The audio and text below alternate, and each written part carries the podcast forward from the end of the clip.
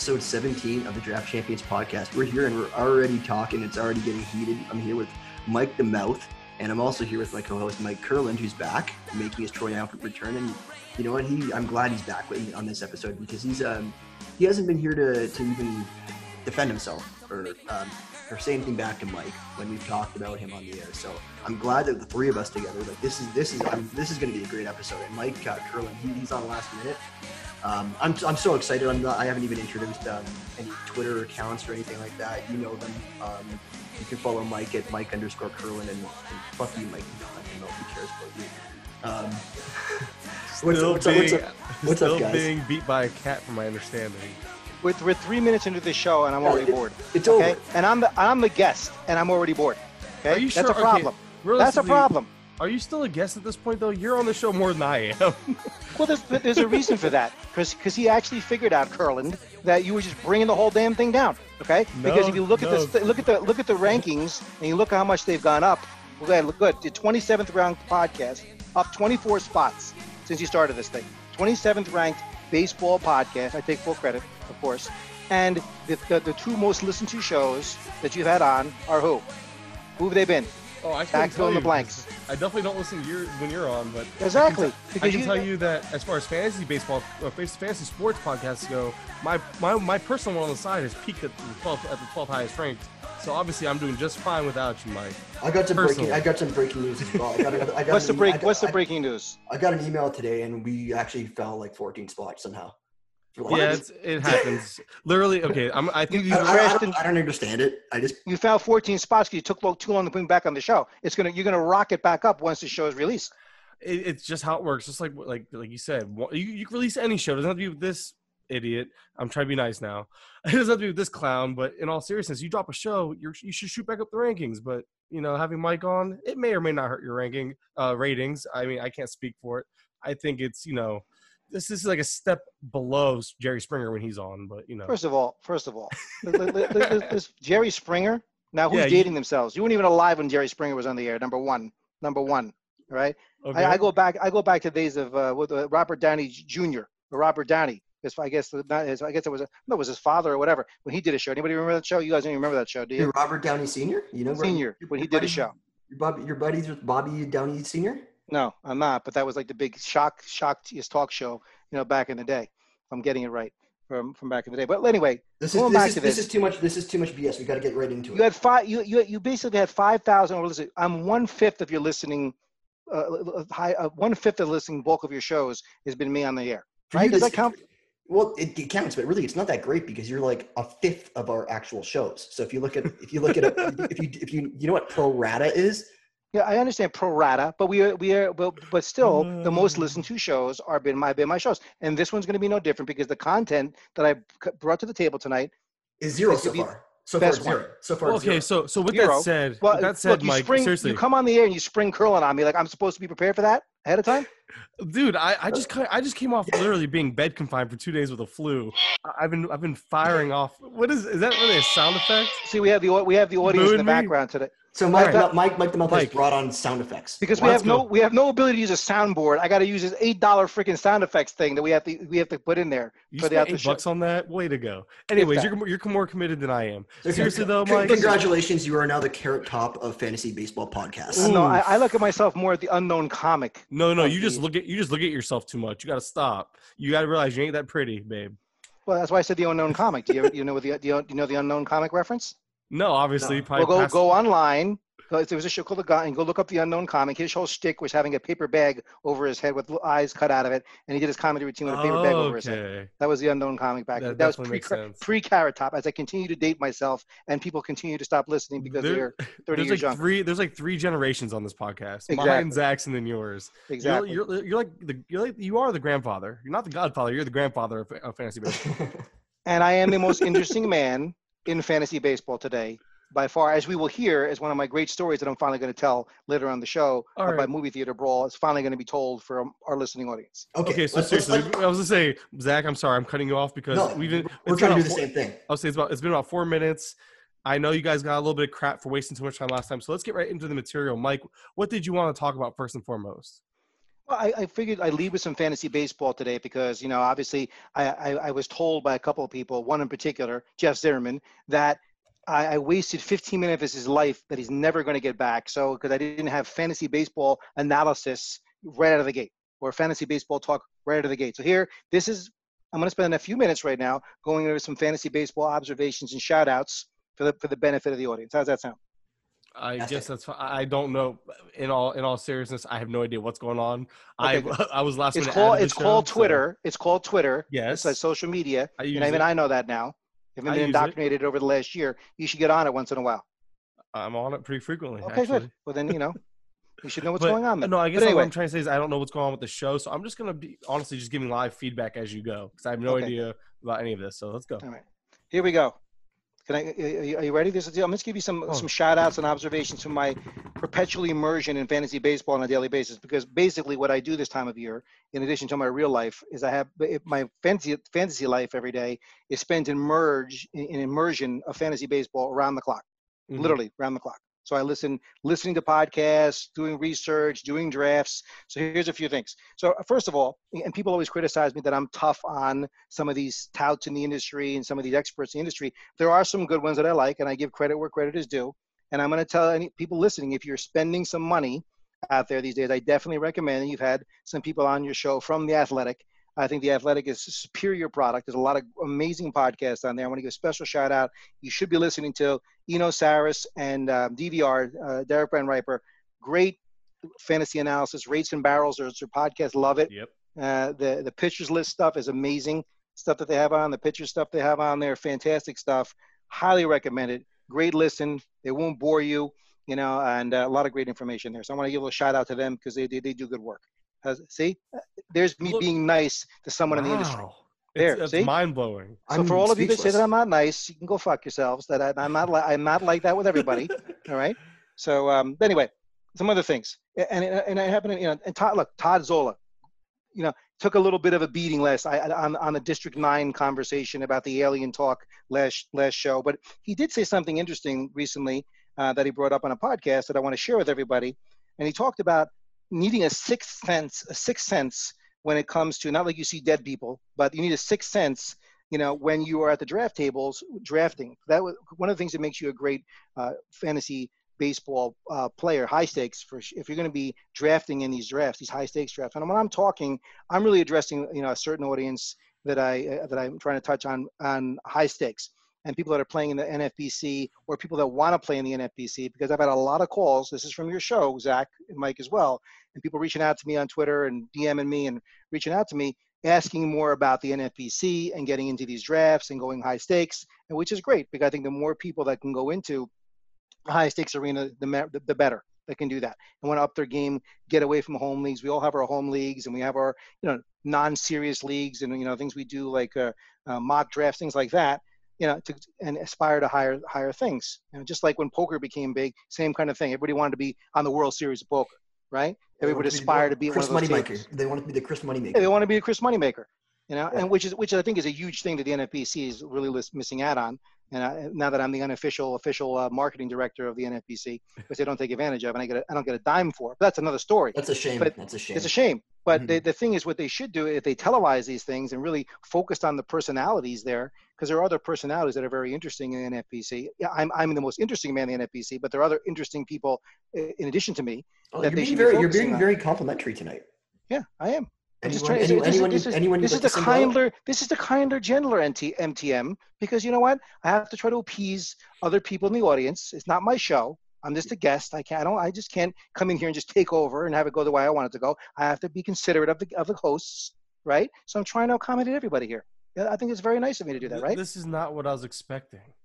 All right, shut up, not- All right. So anyway, so let me let me go into like so he was talking about this is interesting observation. I, mean, I don't know if he got it from me because I was talking about this I think in the first episode, uh, Zach, with you. You know, there's there's a lot of intangibles that go into making you a great fantasy baseball player, and it's not just about statistics and knowledge and knowing the player pool and and and uh, all the data and the sabermetrics. You can have all that stuff in the world. You can be the most prepared person in the world with that stuff going to a draft table. But when the when the clock is on, you're on the clock for a minute pick in a 15 team league and you're sitting with a bunch of sharks you really have to have that sixth sense that Zola was talking about because a lot of reason why these these guys that are the experts or claim to be experts or the touts that are out there are not good in the NFBC arena. And there are there are a few that are. There are some really great players that are out there that have made the crossover here. Understand what I'm talking about because you need to understand and be able to feel and read and sense a draft and where where things are going and react on the fly and make these judgment calls because it's a lot of stress do, doing that kind of thing. It takes a certain kind of personality to be able to have, have a sense for a draft and see where it's going, when to scrap your plan, when to go to zig, when people are zagging, go in a different direction, and whatever. Because a lot of these people go into it with a plan, and, and the plan falls apart, and it's and it's a shit show, right? So part of it is really having that sixth sense and, and developing that sixth sense. And you know, I think 50% of it's personality, and the other 50% of it's acquired through drafting. You know, and that's my next thing you know i think that there's not a better thing that you can possibly be doing to really build that like draft build that nfbc muscle so to speak to get really great you know and then drafting. And I, and look and other people come on the show and said it uh, that and even the, the latest inductee into the nfbc hall of fame. And i'll throw i'll throw a shout out there mark Strebro, uh, of, of, of alias gecko industries on twitter right? And you know he he got he will admit just like most of us you know you're a crap player when you start most of us are you know and i and i i pride myself that over the years that i've gotten better and better and that's because i always want to be better but and then one of the best ways i do it i draft a lot and there's no substitute for drafting in these NFBC. So are you talking about real money drafting or mock drafting? Real money drafting. I'm talking the. I mean, I will do at least 15 to 20 money drafts, and I'm not talking ten dollar, fifty dollar. I'm not talking best ball. I'm talking the, the, the legitimate thing that's gonna when you go out when you, when you go to these main events or these high stakes events, they're all 15 team leagues in the NFBC. So whether it's an ultimate or you know or a, um, a, super or a platinum or a diamond or the or the main event, mm. these are all these are all high stakes. The lowest um, lowest entry fee you're spending is 1,700 bucks. So if you're going to throw down 1,700 bucks for a shot at like 7,000 or whatever, I think it's first prize is 7,000 in the leagues, something like that, right? You better uh, be be serious about it. Look, there are a lot of people that are millionaires. They don't give a crap. They can just show up. There's a few of those gamblers that throw some money at something and they'll just roll the dice and see what see if they can get lucky and, and win because there is some luck in this as well. All right, but you know, if but uh, barring that, all right, you you need to be prepared. And I think the best way to develop the sixth sense and be prepared for these drafts is do as many of them as possible in the preseason. And if I do 15 to 20 you really by that time you're done doing it, you can sit down at any table and, and know a lot. First of all, you know a lot of the players because you draft a lot of the same players. I don't draft with any. I try to unknowns in the preseason. That's what I try to do. I try to draft with players that I know I'm going to be up against at the at, in the live events that are some of the best players in the game. That's how you get good. Not not not make praying. Notes and, make notes and you uh, you remember who dra- who drafted who at a certain point in the draft. Yeah, I get you, but but it's also that, that goes back to the mental thing. I I, I have I I I I feel like I, I have a mind like a steel trap. I, I remember everything. You know, a memory, a memory of, of, an elephant as I go to these people. I remember people's tendencies, stuff that they're like. That's just me. I don't know why it is when it comes to these things. I, I just remember who people are onto, and especially if you drafted them with a couple times, you get a feel for who they like, who they don't like, where they're going to take them, things like that. So that's helpful, you know. But also, you know, like I said, when you draft with the best players, even in the preseason, you know, you don't get your ass handed to you when you show up at these tables uh, to draft live because a lot of these club people will sign up with a bunch of no-name people and they will basically, yeah, they'll make some money. Oh, I won a thousand dollars because I beat, you know, you know, 12 other guys that are just, just, just nobodies. But that's great. If that's what you want to do, you want to make a thousand bucks and, and say you did that online, fantastic. But if you want to go out and play, get become really good, you better start drafting with people that are comparable to the ones you're going to be facing in these high stakes events. Now, that make sense? Yeah, I was actually going to ask you what I don't think I don't know if anyone's ever asked you this or at least on this show, but what is your favorite like uh, event out of all these NFBC formats? My favorite event? Yeah, like which one do you play the most? Well, I mean, uh, my, look, I mean, my it's, it's I'm I'm biased because my favorite event is my ultimate event that I that I well, put together in the city. of your obvious one, you know, then, outside the one that you put together, then you know, um, but you know, the main event is I think the it's the premier, still the premier league in NFBC because it's the the overall prize. You know, it's a, you know going for that big. It's like just like the World Series of Poker. It's, they you know there are many forms of poker you can play, but they play hold'em for the World Series of Poker and biggest, biggest buy-in. Yeah, biggest buy-in and the biggest overall prize. And then the biggest buy-in, you know, is the platinum draft, but that's for a standalone league. But so how much? How much is that? The fifteen thousand. So, which is like you could pay fifteen thousand bucks and and have a shot of 150. I think it is the first prize. 100. I think it's what it is. 125, something along those lines. Just for just for winning that one 15 team league. Yeah, I don't know why. I don't know why any, why everyone doesn't play that. They like it's easy. Why doesn't everyone? Well, you, you we all we know why because you know, obviously everybody in the in, in this industry is poor, including yourself, because you can't show up in New York even to play in a main event. you know, and and every and every one of the obviously all these people in the fantasy industry that draft with no skin in the game obviously have no money either. So you think they're gonna they can't put up seventeen hundred for a main? You think they're gonna show show up and spend fifteen thousand without shitting themselves? I don't, I don't think it's gonna happen. so uh, that, that, that's not most of these people can't afford it. So that's the thing. To be really good at this and have fifteen thousand dollars is a unique combination. Makes sense? Double So, threat. you know i can do it if i, I believe me I, I have the means to do both it's just a matter of time and the ability to get in and, and there's only limited spots and it, it- it's like it's first come first serve and they have 15 players that come back every year so it's right of first refusal and if something opens up but to try to get two platinums off the ground you know that's another story so um but you it's, know hard but to, it's hard to hit. It's hard. It's hard to hit on two categories. And speaking of two categories, it's hard to hit on five categories. Like that transition, because we're gonna talk. We're gonna talk about something else. If you're done with your shout outs and that, observations, that's that's your idea of a good transition right there yeah. that, that was it You like that? Well, just any, anything to shut you up. god man That was funny. so anyway, so there, there's your answer for your uh, for mike for Any further a- any further shout outs and observations that you've noticed over the past um, week or so since we've talked um, on Twitter and social media or anything else you um, anything else before we transition? Well, I mean, I can go over some trends. In the last, if you want, if you want to get the most recent trends that I've noticed coming up at this uh, draft we just did, it was a uh, the first 30-minute DC they had in the NFBC, which was interesting. Oh interesting. yeah, I heard about that. So I just jumped into that one, and uh, How of course, that? there's always there's always got to be one anchor in one of these DCs that's in there. Like, uh, where is he? Um, Is it- is it going on right now? Carefully- What? Is it No, going no, on it's right- done. It's it's done. Um, you're just looking at the It's, board. Uh, get up on the board. But anyway, it's interesting because there's some really interesting things. I mean, just uh, notes I took uh, with like Chris. Uh, people obviously, uh, for whatever reason, all of a sudden having no feel of fear of Chris Sale. I still see Chris Sale going way higher than, and then we haven't even seen him throw one pitch in spring training, and he still hasn't, and he's still getting a, still getting bad. This guy, he went at the end of the second round. Jesus. Wow. Beginning of- beginning I, of thi- third. I think I think my one share of him came in the fourth round of, of a DC, and that was because at that point I, you shoot for the overall. You know, that's a great overall type of tactic. But the end of a second seems like there's no real value to be had there. Yeah, I, I mean, I, I mean, first of all, it's not even about value. It's about you know, it's about you know, you're t- you're putting a lot of a lot of stake in a player. And look, I I, I like Sale, uh, I I do. I, I just do. But is he gonna is he gonna be back? And we don't know yet.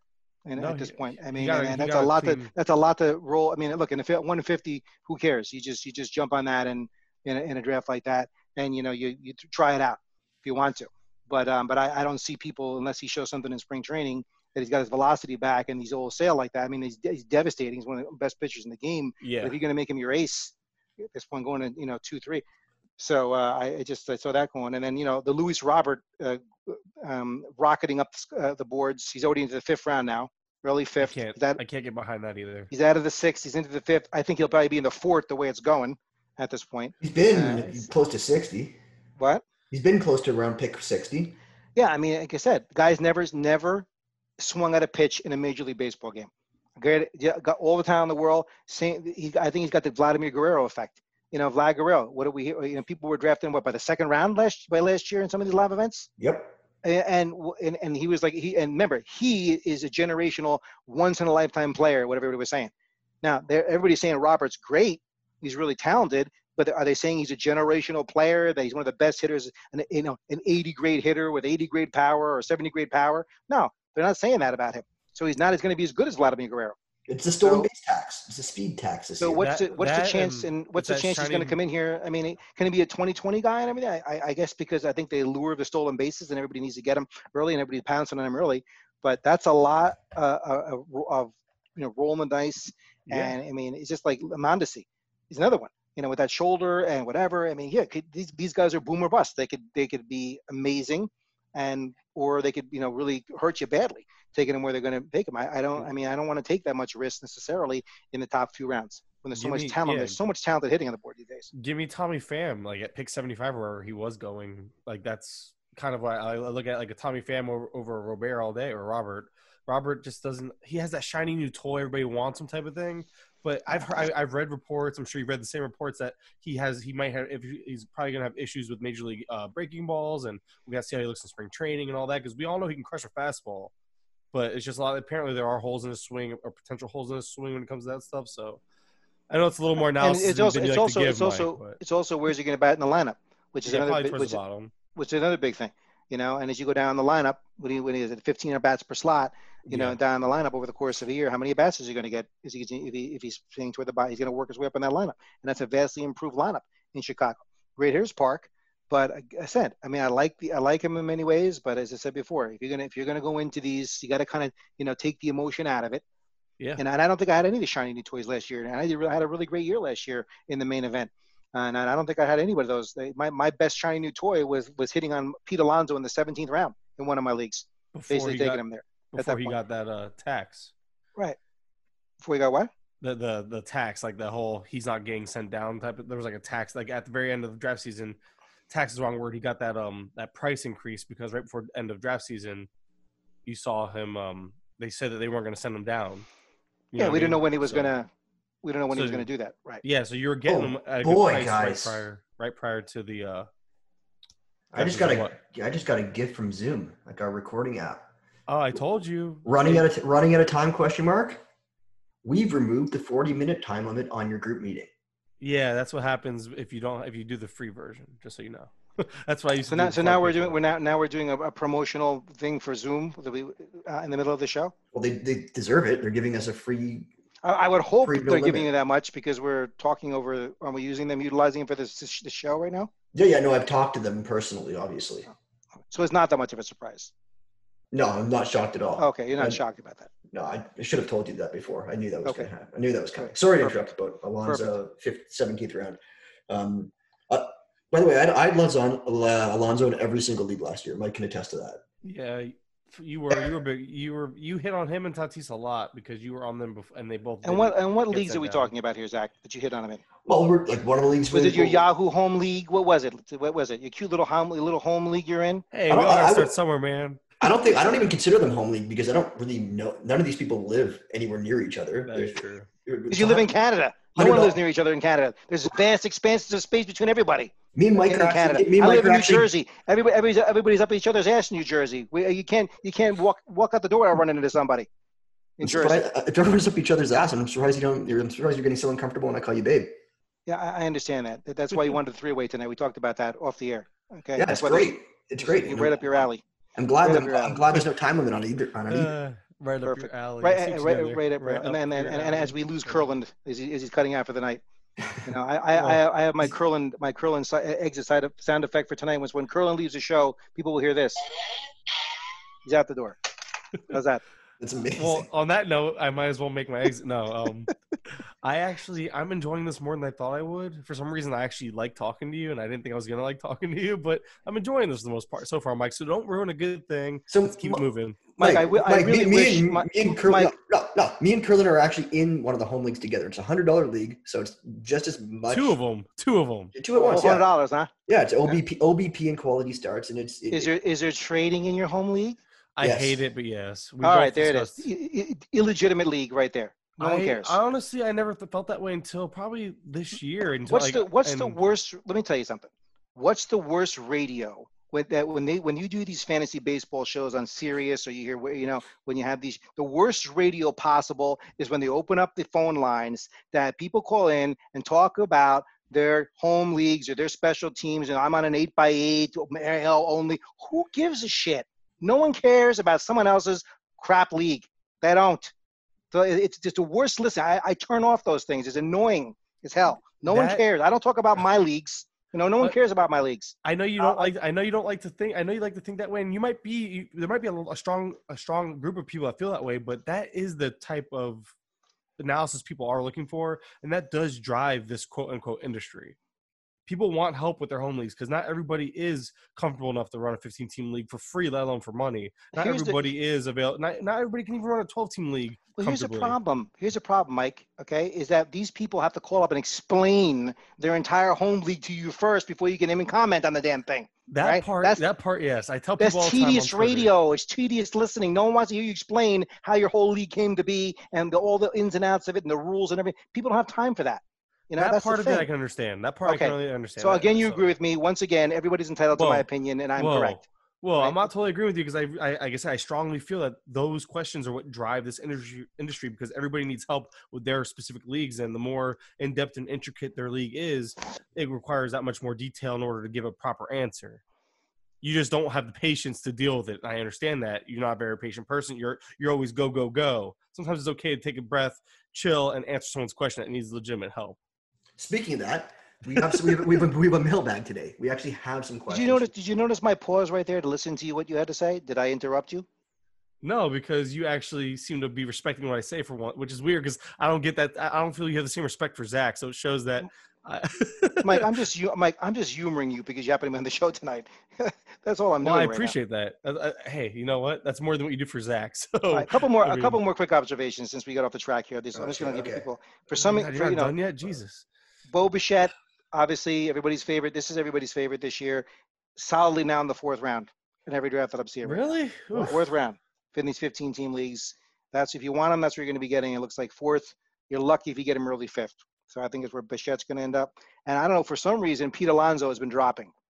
for some reason. So I don't know It's why, well, but he I, should and I be. he, the last one I just did, he dropped. He, he went to the three four turn in the 15 team league. I haven't seen that happen once this year yet. That's I've- probably I've about where he not either. belongs. Why why would that be? I think that's where he belongs. You really think what he did last year is something he's going to repeat? I, I, I covered that in the show. I'm a Mets fan, and I don't believe for one second he's necessarily going to repeat exactly what he did last year. But so if you if you bake if you bake in that potential for regression, I think that would have led his price to be where that three four turn is. I think that's per, I think that's actually properly priced, and I feel like if he ends up going there, even I will have shares. And I've been the biggest naysayer of drafting Alonso at, at his ADP where it was. But three four turn and a fifteen teamer, that's actually a solid. That's actually a good price where there's still room for potential profit. And that's all I'm looking for is value and profit potential when I'm drafting. I feel that the people that are off him right now would still be off him because it's the same thing. It's, he's only going to help you in three categories, and still in the three four turn, they're going to say no. They're, Yeah, they're but gonna, there's they're no- there's they, have, no- they have a game plan. Like well, I Well, mean, I, how- am I'm first- that guy. I'm that guy. I'm telling you, Zach. I'm that guy that doesn't draft Alonso. But well, how's he going to only help you in three categories? Because he's going to maybe hit 260 if Wait. you're lucky. You're hoping. Well, for first of all, 260 what what is average. it, what's wrong with 260 this day and age? Look at the batting average this day I and know, age. but you're hoping. 260 is not hurt. 260 is You're- not hurting you. And I understand that, but that's not his floor. You're not. You're not saying, well, he can. He'll fall. It's not his ceiling either. How, how hard is he? He's, he's only been in the league one year. How hard does he hit the ball? I mean, it's- you have to 75th keep taking into consideration. What? I think it's like 75th percentile off the top of my head. Uh, He's I actually mean- hit, his hard hit numbers aren't as impressive as they should be for somebody who hit 50 home runs. To be honest, it's really like that's why him and Alonso, or sorry, him and Olson were really big comps for me because Olson's metrics look a lot better, but Alonso barrels the at least barreled the ball at a better rate and all that. But he was also like you said, he only has one year in the league. You're, ta- you're telling me there's not going to be any sophomore Well, you have slump. There's not going to be any uh, there- well, there, like I said, there may be, but you said he's a solid. I still think a third round pick, and especially for first base. First base is not nearly as deep as it's been in years to come. First base has become this this freaking fungible position all of a sudden in NMB, where they just throw some guy. You know, it used to be your your your your, your anchors were at first base. You know, for Oh, years, and now it's like if you look it. at first base very closely, and you go through it, you got Bellinger, you got Alonso, and then what happens? You have Olson, and those are the top three. Freeman, Freeman, you're What? missing. You're missing Freeman, I missed. Yeah, Freeman. Okay, and then what I, do you got? pers- I personally enjoy falling back on like a Jose Abreu. I'm really big on Jose Abreu. Ah, 'cause I, look, I, I love the Bray last year. He's another year older. There were some signs at the end of last year. You see, the thing is, you got to get these guys. You know, when they're on their da- when they're. I mean, you talk about reaching a ceiling. Last year was Abreu's ceiling. I, I, I don't I don't see him going beyond that. He- But you're not him taking him a at little that bit of- price. You're still getting him at a. You're still getting him at a pretty solid price, fifth, though. he's still he's still fifth round. I mean, See, you don't like anyone late in first base. You don't think there's anyone that's like I mean, uh, you know, I mean, late in first base. I mean, Trey I would not, like after two, after 200, after 200, I'm talking about. 200. Let me see. what's after? two- I, I don't have. How am I going to know these numbers? I don't know. Do you, do you like do you like CJ Cron? Do you like Christian Walker? Do you like um, any Yeah, of those I mean, guys? sure, like, but those are like, cor- do but those are corner options. I don't want them in my first base position. Okay, that's fair- what I'm trying to tell you. I mean, you put them at your first base position, well, then you're not talking top. Then you're not talking out of the two. I think you know. I think your your your last your last guy that the drop off point is after Josh Bell. So and you still got people taking, you know, Riz, Mancini, Rizzo, and Bell are going in the same area, which I don't get. What about Gurriel? You like, you like Gurriel? No, Yuli Gurriel at the age of 30, was he 35, 36 years old? I think he's 35. Yeah. Yeah, and you know, and uh, I, I, I'm not, I'm not, I wouldn't say I wouldn't put, I wouldn't hitch my horse to Gurriel this year. I was mean, I big on I was big on Bell last year. I really was, so I can understand the Bell love. I just you saw you saw the you saw the ups, you saw the downs. I think there's a happy in between, which is the boring answer, but I think it's true. I just think what happened is you saw him get exploited. He struggled against off speed pitches, attacked him differently, couldn't hit lefties either com- in comparison. I think it was lefties, and he definitely struggled for off speed stuff in, as a whole, and it kind of caught up to him. I still think he's a he got hurt. I, but he, but that was injury related. and he came He back did. in like a ball of, and then he, then he started to pick it up again at the end. I was to say, yeah, I remember that part. He got hurt. He did first two months were crazy good. Two second two months were crazy bad. Got hurt, came back, started doing well, got hurt again. I think like Bell. I remember. think Bell's getting too much of a discount because he's on the Pirates and people are getting scared away. That guy, I, I- I think it's a you know potential 40 home run. He still hasn't reached the ceiling. That guy at all. Remember, this is was you're gonna. You won't hear me. You won't hear me argue that because I think I do. I, I'm a Bell truther. I really do think he has that like one crazy 35, 40 home run season like you're about to say. and he's So, still hanging out in the seventh round. And that, but that's the whole thing. Is having that sense of when these guys are going to have their bust out years and getting going, going on the upside, getting on the upswing year. Like I use Trevor Story as a perfect example. You know, he won me a, a ton of money the year I was taking him in the whatever fifth, sixth, whatever round or seventh round. I don't know what how late I was getting him. The year you know that the, that he was coming back from those injuries and he was Two healthy, ago. supposed whatever. And he went and he went insane. Now he's a first round pick. That's when you want to get Story. You know, g- g- guys like that can win you leagues obviously. every- guys like you just you want to find who are those guys you're going to jump on now right this year they're going to have their blow up year those are the ones you get before they're before and, and as opposed to the ones when they have their blowout year and they fall up and they just crash and burn I do, I do, I do think you have a good point on Bell though, because everyone's all over Chris Davis for rebounding from that injury, but no one's talking about Chris um, uh, Bell like that. Chris Yeah. Bell, Josh Bell. Uh, He's a Chris. I don't know. Sorry. I know. I actually, I know a guy named Chris Bell, so I said that. I don't know. Yeah, Josh Bell. But that that goes back to taking Alonso in the third round. I just can't see the like the the reasoning, like the the argument what you're trying to find these players at that value and so to speak. I don't see that in Alonso in the third round. I see that in Olson in the fifth round, who's now creeping to the fourth round. So that's where the it's starting to get priced out. But I still think Alonso and Olson should be pretty much back to back. well they're pretty Because- much they're- yeah i understand I think, that. I think. I think this is, a, I think this is an excellent topic to touch on because, uh, uh, and I've talked, and we've talked about this with several people. Um, players that you get great value on last year, do, does it make, is it harder to draft them again this year because you're not oh, getting Oh, for sure. value? Because you feel like, have you tapped that well completely? Have you juiced the orange completely, or is there more to come? Examples, examples. well, would- there's it depends on the player but you also think about like you know an acuna like, Acuna in- in- or Acuna, you, you, I mean, guys that got a ton of value out of Acuna, you know, let's say, I hate using the word value, but Acuna, Soto, guys like that. You're not going to be off them this year. Flaherty, like Flaherty's a, Flaherty and Rendon are great examples of that because they're going like in the second round now, and like that al- has to almost be exhaustive of their value. Yeah, I mean, Well- I'm not drafting Flaherty in the second round, more than likely. Either mine. I mean, But I just, Zach I, is- Zach half a loves him. season, half a season, I want to see him. Notice me more. not saying anything. Right. Zach loves them. Like me and Zach, you will you love, up on love him him. all you love him all you want, but I, I can tell you other pitchers I'd rather have in the second round. I had a Flaherty, i- if that was the case. So and you know, so I'm not. And, and the other thing with Rendon, again, talk about peak years. Do you, you talk? You're, you're worried about a fallback. You think that the not, Rendon is not going to have a fallback in numbers?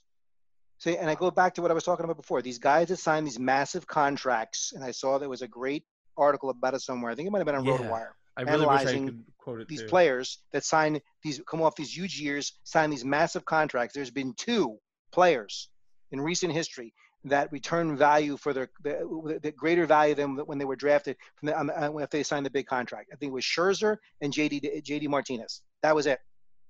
There was like Yeah. three or four that were, they were they were worth it equal value, and there, had to be like 20 that just kind of just fell off the map after the case after they signed especially the first year. Uh, The big thing is apparently, I remember if I remember reading it correctly, if it was the same article, it was specific, especially that first year. The first Yeah. year was like the worst year, that transition year. Yeah, and and and again, and again, he's Rendon's going to a worse ballpark. Is he's, he's switching leagues. I love the guy. I love the guy, but as I said Better before, real life, I think. right? I mean, so I- I- again, I'm not saying I'm not going to draft Rendon, but again, these are the things you have to look at when you're making this. If you, you know, when you're deciding who you're going to be, your your your picks, you feel you're going to get the most return on investment for your first three, four, five, six picks that you make. I'm looking. I'm looking at. I'm looking at the players and looking at like I mentioned Rendon and Flaherty and looking at players that really shot up the boards this year, even Bogaerts to to an extent. But I'm trying to think of like trying to think myself, what player do I think still has more value to gain? So the people that jumped up a lot, but and you're you got a huge discount them on last year. Who do you think it can again get that discount? And the guy that comes to mind for myself is Ketel Marte. And I think like he's people are reluctant to draft him in the fourth round because like, oh well, I got him in like the 18th round last year. I'm not going to pay for the fourth round. That sort of that psychological mindset. Do you have uh, you have a, do you have a player that you think like yeah gained a lot of value, or do you agree with me on that? And uh, do you have a player that would gain a lot of value? Um, it could still gain more value, not just not just return that value, but gain more. Um, I guess another guy that comes to my mind is Luis Castillo. Um, for myself, I think he has a little bit. I think he's a little bit more uh, value to gain. Um, he's going in the third, fourth, back end third. Yeah, I, I, de- I, definitely feel that way about Castillo. Marte, I'm concerned about the the, the, the juice ball uh, and see if he's real with the juice ball. I mean, they, that's the whole thing with him. You're a bodybuilder, right? Have you seen Marte's body? Yeah, I don't check out guys' bodies like you do, you know, all the time. You're, you're talking about that the first time we were on the show. We were talking about this. Yeah. He's just because the physique doesn't mean they can hit. I mean, look, look at oh. freaking uh, Yandy Diaz. I mean, the guy's a freak of nature in a lot of ways. But he still can't hit the ball out of the park. You he's getting know. there. He's getting there. So, but he has to get that get that launch angle up a little bit. Yeah, again, it's like there's a lot. The yeah, Mar- Marte like, hits towering home runs. I don't. I'm not Mar- worried. I'm not worried. Everybody hit towering home runs last year. It's not he, just. He was part of the. He was part of the uh, fly ball revolution. He was one of those guys that altered his swing change, that raised his launch angle, and with it came the. And he also pulled the ball more. So with it came. You know, another, another interesting guy too that that you talk about guys that I don't think hit their ceiling yet, and I don't know why people don't believe in this guy enough is Gleyber Torres, and I consistently see this guy falling into the third round. Late, again, this draft, late third, end of the third, fourth round. Why? And the guy's multi-position eligible, and he's a, he, he's a monster. And he's how old is he? And he's in the Yankees lineup. How, how are you not drafting Gleyber Torres? He should be a second-round pick. I think a lot of it. I, I, think he is, though, isn't he? He's not. I think he's a not. lot of. I, I so, once in a, uh, sometimes We've usually seen third. we've seen him taken. We've seen him taken in the second, but I personally won't take him there because I think a lot of his underlying numbers suggest there's regression to be had. And I know Yankee Stadium plus that juice ball that he's returning will hide a lot of that. But and obviously I think he's gonna be hitting in the middle of the lineup. But with that said, I just I don't know, man. I am concerned with his underlying numbers. Nothing in his profile suggests he should be close to that 40 home run guy that well he almost put 40 last year. Like I I mean don't get me wrong, a low 30s is still fine, but I just I don't know. I, am worried about like you see the splits, you see how he was away from not hitting uh, away from the Orioles, and yes, he gets to face the Orioles again this year, but you're expecting the same type of production against them. I don't know. I think there's a lot. There's a lot of red flags. I think you're. This, but this is where this is what I was talking about, where you you can overanalyze a guy, and these analysts that you know you're like you're talking about now that do they do this in the industry all the time you, you can pick apart anybody's profile and overanalyze. Oh, he's you know he's against the Orioles and he's this and he's that. And before you know, you're talking him out of a pick. When the guy is a superior player, there's no reason why you should be fearful of taking like Gleyber Torres in a, in, in a second or third round of a 15 team draft. I was Especially at the beginning of this year, like in October. Uh, I'll tell you, Mike. Mike, I told Mike, I'm like, there's one player that I'm going to be on that I think can make that jump like Bregman, and that player was Gleyber Torres. I was thinking that in October. Now I've softened on him because of just he's going what he is going he's being drafted way higher than I expected because I I'm like oh I can get this guy in the third round when he when maybe he's going to be a fourth round pick but he I, I think he's going higher than I thought he was going to go so I think he's going at about the right place uh, if he's in the third round. Well, if someone wants to give me Gleyber Torres at the end of the third fourth round, I'll take them. I'll take him all day long. Well, I don't. I don't think he's ever fallen to the fourth. I, I, that's well, that's. I could have. I did. That's just the way I, was drafting 15th in this league, and he was a three-four turn. So really? I could have easily had him put a, put as the first pick in the fourth round, but that's just, and I've seen it a few times, which is ridiculous to me. But that's you know, and the other thing is Manny Machado. Talk about a guy who signed a big contract and didn't have the best year in the entire world, but it was still a pretty amazing, solid year if you look at his numbers as a third baseman there and in San Diego. And people again still fifth, sixth round getting Manny Machado. I mean, I mean, maybe is he is the is he not is he lost the the sex appeal now because he's in, in, a Padre and remember who this guy this guy was one of the best players in the game not too long ago. What happened? He's only 27 years old. He's he plays. So what's the problem with Manny Machado? Um, his stats last year. What were his look at his stats for third base? What were his stats? Look at his stats. I saw. He went his batting a, a, little off year in batting average, but that that can easily regress better. Look at his numbers for, third. He had an off year in stolen bases too. Well, well, he didn't run. He can still run. Can he? How many bases? How many stolen bases did he? I heard. I think I heard somewhere that his sprint his sprint speed actually went up. I, I think. But I he has- think he has te- ability to score. I- I technically, heard- I think technically it went up from like 27 point. I I remember. I think I was the one who told you because it went up. It's gone up like 0.1 mile per hour. Like over Let me the last let me five let me ask you a question. So, can can year. Manny Machado easily hit 300 again? easily no. No. 290, 290, 300, I'd say No, it's very hard. It's- it's one of 280. It's one of the hardest things to do to hit a baseball. He's done it before though. Easy. He's done it before. A Can he hit in the it can- 280? Can he hit in the 280s? Can he hit in the high 280s? Can he can he drive in 95 to 100 runs? Can he can he can he steal 90? Can he can he, can he score 90 to 100 runs? Is he going to have you know um, 10 to 10 to 12, 15 stolen bases? I mean, he checks off all the boxes, man. Like Kevin Garnett what said. Third base. What third base? Kevin Garnett, any, anything's possible. So I mean, and again, but that's what you go for in a third in a third baseman. is a, it's a phenomenal play, and he's he's multi position eligible too. So I don't know what this with the fear. He's a rock, so, and you know, and everybody talks about oh Anthony Rizzo, Anthony Rizzo, got to take Rizzo. He's a rock and everything. How, how is Anthony Rizzo any more of a rock than Machado? Please tell me. Batting average. I was gonna say this is where well I like I like Machado more and usually I've actually and Zach I've told you like you've seen me I've taken Machado in a couple DCs already Yeah. in the in that early that. in the in the early fifth round because of the multi position eligibility and you know what the ceiling is You took him. You took him, and I took Bryant, and I preferred Bryant, and you preferred Machado. and it was just most of it most of it was team construction at that point but I think Machado I think what he's saying is that that, that ceiling Machado still offers I think it's still there the issue is is that he's shown a large track record at this point not large but a, a large enough I should say track record away from Camden to, to suggest that he could just not be the hitter he was when he had Camden as a home park covering some holes in his game not saying that that not saying that's totally the case we're talking his last year was that first year in that mega deal which again goes back to another conversation we already discussed had Mike about the whole first year being a big thing with these guys and these mega deals. So I think the second year, getting his lineup around him is getting better. If you look at his numbers with runners on base and runners in scoring position, he always hits better, which is pretty, which is a pretty common case for a lot of hitters. But for Machado, that could be a big difference because he's going to get Tatis back this year fully healthy. He's going to have uh, Pham hitting ahead of him most likely, so he's always going to like more than likely have somebody on ahead of him. To, and that should only help his numbers as well. So I think we're going to see some rebound in the batting average. I think 270ish is realistic to expect these days, but that's 270, which is a great, which is yeah, really solid. 270, 270 in here when the when the when the average batting average is what 260. That's what what is I'm it saying. No, I'm not, I'm not, this is me agreeing with you, Mike. Surprisingly, I know. Oh, shut up! This is Stop agreeing with me. you. I don't like it when you agree with me. Put put Zach back on. I want to talk to somebody that doesn't Well, here's the I- I'm I'm agreeing with you because I like Machado at his price. I think there's a lot. I think there's a lot of profit potential here. And what people don't like to hear is I was comping Machado to Arenado when they were talking about Arenado getting traded because if you look at their profiles, they are very similar in their profiles. So if you took Arenado out of Coors, I was saying Machado and Arenado were pretty much like very similar in what. And speaking of which, expect an, from Ar- them. an Arenado fell into the second round into this league. into the- into People- the- That's not uncommon at all. people are starting to overreact to the whole Arenado being traded thing. People think that's still going to happen. I think that that I don't think I don't. I, it's not. it. It's not. I don't think it's even that. You know, as much as he's probably not going to go anywhere. I think it's like having a disgruntled, I feel disrespected player playing on a team that's going no place. That that's Yeah. part of the problem as well too. You know, because I don't think he's going to get out of Coors anytime soon. Not before the season. At this point, sounds like he's going to be playing because they're forgetting. I guess because ownership thinks they're a, a 90-something win team apparently or whatever. uh, The way they're the way they're structured. But uh, you know, Arenado, when, with that kind of, you know, he's got his money.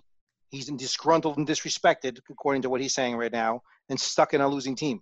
So that that's that's where I think it is. And he talk about he, he touches four categories, not five.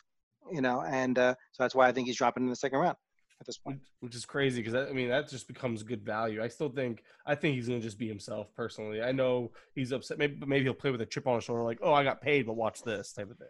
All right, guys, let's, let's move on to some of the uh, questions we got on Twitter today. How about that?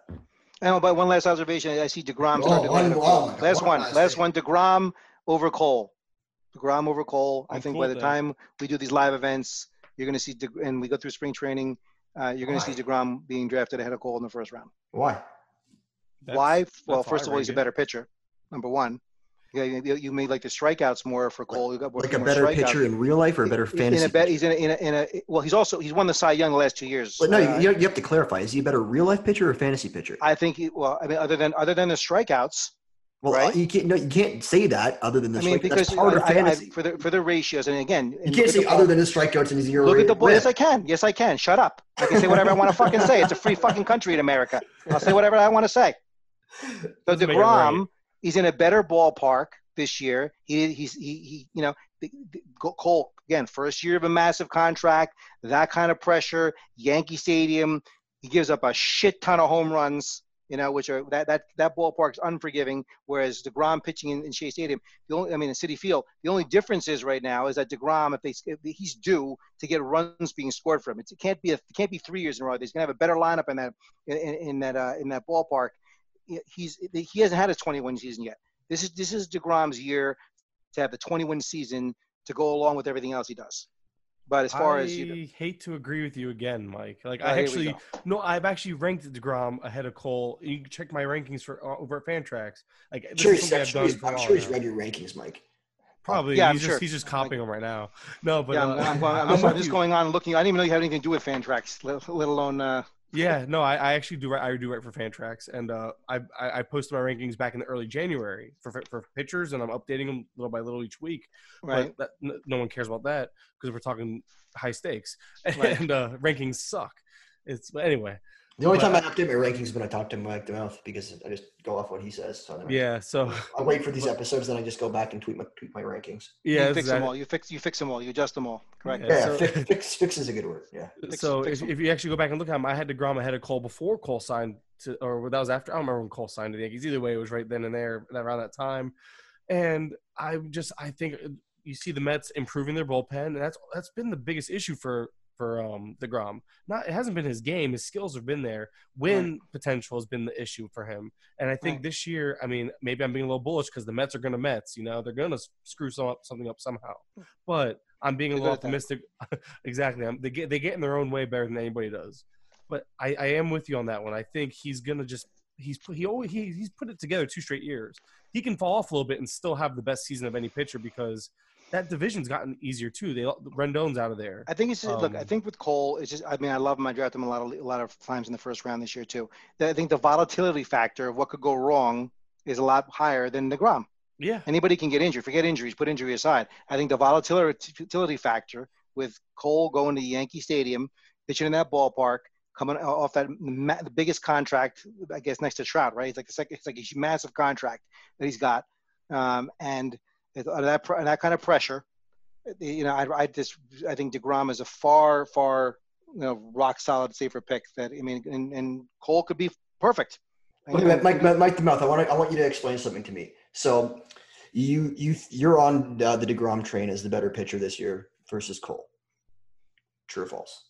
better uh, as, as far as a first if i was going to choose now at this stage of the game you know in the pick for a first round pitcher pick i would take i might choose DeGrom over cole Might okay because you just said that you drafted Cole several times. I, I have earlier on and now i'm, I'm now i'm tendency if i depending upon where i'm showing up in because cole is really getting you know bumped up sometimes fourth fifth sixth you know whatever um that's that- not again, that's not really relevant to the question where he's go, where if he's taken before you. I'm saying if you had the if, if you had the choice of both of them. but i have the choice of both of them where i'm drafting I i think i would take DeGrom now over cole Hmm. I'm on the Cole. I'm on the Cole side myself, but I, I'm. Look, That's you're like- splitting hairs. We're I mean, splitting hairs. I was say yeah. we're splitting hairs. so whatever Yeah. but anyway go so what do you, what do you let's go back what do you want to ask about in terms of uh well, we had some we had some questions that came on came on Twitter today. Or i'm waiting today and yesterday. Okay, at Fantasy Baller, um, he asked, "What is the key component needed for the success in running a dental practice that would also apply to any other industry?" He's a small business small business owner. using a small business correlation with uh because of because the industry that I'm in, working in on um, in terms of how it runs. A, when it, so give me the question again. I know it was a good question when I saw What, it. what's the what's the key component needed for success in running a dental practice that would also apply to any other industry? So maybe you can relate it to the fantasy. Well, first of all, you have to understand, and this is this is the thing that in in in, in healthcare or let's say dentists or doctors, they're not business people, right? That's the, they don't understand how to run a business. That it is a business, right? So whether it's healthcare, dentistry, or let's say baseball, it's a business, right? So you, people have people confuse uh, under, misunderstand that there is a business element coming into play when you do all this kind of stuff. So when you're when you're running a fantasy team, it's like you're running. It's almost like a business. You have to make certain business decisions. You know whether it's FAAB choices you're going to make, who you're going to cut off your roster, you're going to keep. You have to understand there's business going on behind the scenes. You just can't show up. Oh, I'm, I'm just going to play baseball, or I'm going to enjoy the enjoy- this, have it be just recreational. Like these dentists, people that, that do dentistry, they they love what they the art of what they do, but it, you just can't have tunnel vision to the exclusion of all else, and and and, and not realize, oh, why do I, why is my why is my practice failing? or or why is my team failing? Because you're not realizing that it's a business. That's the first thing you have to understand and so when you approach you know the way you do work on like for me when i do this this is like a business to me. You know i mean i, I don't do it to make this is not my sole source of income uh, by any stretch of the imagination but if i'm going to you know do these leagues. And when I, I, I look at this like a business when i approach when i approach these uh, each of these leagues and i manage these teams. All right? So it's not just like oh this is just for fun and games and i'm just to do it because i love watching baseball and, and and following baseball players. No there's a business component to it now. I have an investment in this business a lot of money invested in this business and i want to get proper roi Doctors don't even realize when they do their bid, they don't look at their return on investment. They, they wait till the accountant gives them the bad news at the end of the at the end of the year and go, oh shit, this is how bad this is how bad it is. Oh, this is how bad I got screwed over by insurance this year. That's what they do. They don't. They, they, they it's like reactive after the fact. Now what am I going to do? Can't. Same thing with managing your team. You can't. You can't look at it that way. You have to go into it. If you're going to invest this kind of money into this into this venture, even if it's a hobby and, and, you, and you're going to play at this level, you better you better look at it like it's, it's an investment and looking and, and getting doing everything you possibly can to get the best return on investment from it. Excellent soundbite. On to the next question. Let's go. Next question. yep. Next one. Well, you're, you're the expert. You're the small business expert, so I can't I can't argue with you. when it comes to that, when it when it comes to that industry, yeah, yeah, I you know I've done it for 25 years, so I. You've, you've even given me uh, advice on our podcast how to how to. I, I and I and I can see you're not taking it. You know, because if you took it more, you'd be even higher ranked. What you doing? But you know, you're, you're moving what, what, in the right direction. What specific, I, what specific piece of advice did you give? You, about marketing and how you promote and, and, and giving everything the proper exploitation. I've been, I've been doing a lot of marketing on my own just for you. Look at it, and, and, it's bumping up your. When you first told me how many people were listening to the second show, look where it was, and a week later, now look where it is. Right? Are you sure it's just not, you know, getting getting the rounds? You know, just the fact that he's been doing it consistently for a few weeks now. Maybe that's Mike. What you have to learn about Mike. Whenever I'm involved in something, it all has to do with it me. Tanks. Yeah. I take I take full credit for everything that happens. So oh, if, if, it's going positive, it's about me. If, if it's tanking, it's all Zach and your fault. You see what I'm saying? that, that, that, makes sense because what we, are at like about 500 listens for the each of the shows, give or take, uh, that you, yeah. you've done on here so far. And this right. is we're not, we're not, that far into it. We're like in the 16th episode. Now you have a show called The Dental Road Warrior on YouTube that's in your like 78th episode, and you only have 199 views on it. So do the math for me. People listen. People, baby, people are listening to it. They're not. Li- they they listen. They don't just watch it on YouTube. It's not a visual thing. Not meant to be a visual thing. They listen to. It's the audio. They listen to it. I get thousands and thousands of views uh, through via Facebook and other other followers doing it that way. Not just going through YouTube. Yeah, if people went right to YouTube to watch it, it's a different story. But you can't go by that because there's there's multiple ways to access that show in my industry. So I get maybe, thousands. Maybe we need. Maybe we need. More, maybe we need, need more ways to access our show. Hey yeah, Zach, maybe, I just hear excuses, man. if you're gonna make up some, if you're gonna make up some kind of bullshit common correlation, I'm gonna talk, call you on it. It's not the same thing. You have one Dude, way people I'm listen kidding, to the show. Mike. This right? is what this is. It's just it's fun to get rise out of you once in a while. You're always you're Mike the mouth. You're the one who always give, give, give. It's fun to it's fun to give it back to you once in a while, man. You don't need to get upset. He knows. He knows. I don't know. I feel I feel the need to apologize. Like I hurt his feelings. I'm sorry, babe. You can't you can't hurt my feelings, man. I'm, the, I'm the one that said it. let me, let, me, let me take a little let me take a little side side thing I, I want to bring up too that I, I, I didn't bring up before, right? Because there's there's this annoying trend going on right now. I don't know if you've seen this, Zach, on on Twitter. You know, mainly uh, you know about this complaint. I think that um, Howard Bender wrote something about this. That there, you know, about how did you see the tweet that he put out there? Yeah, I, might have, I, I, might have, but nothing's ringing a bell. Nothing, nothing's ringing a bell. No, you didn't. You didn't. Uh, didn't. Uh, well, if you mention it, I might remember. Well, he wrote. He, he basically he basically wrote down that um, uh, there was a what was a tweet that he wrote. I'm going to find it because it was really it was really interesting about um, about the uh, uh, people ripping down people in the industry right now. People new people are coming in the industry, ripping them down. The growth. He says he wrote he wrote this.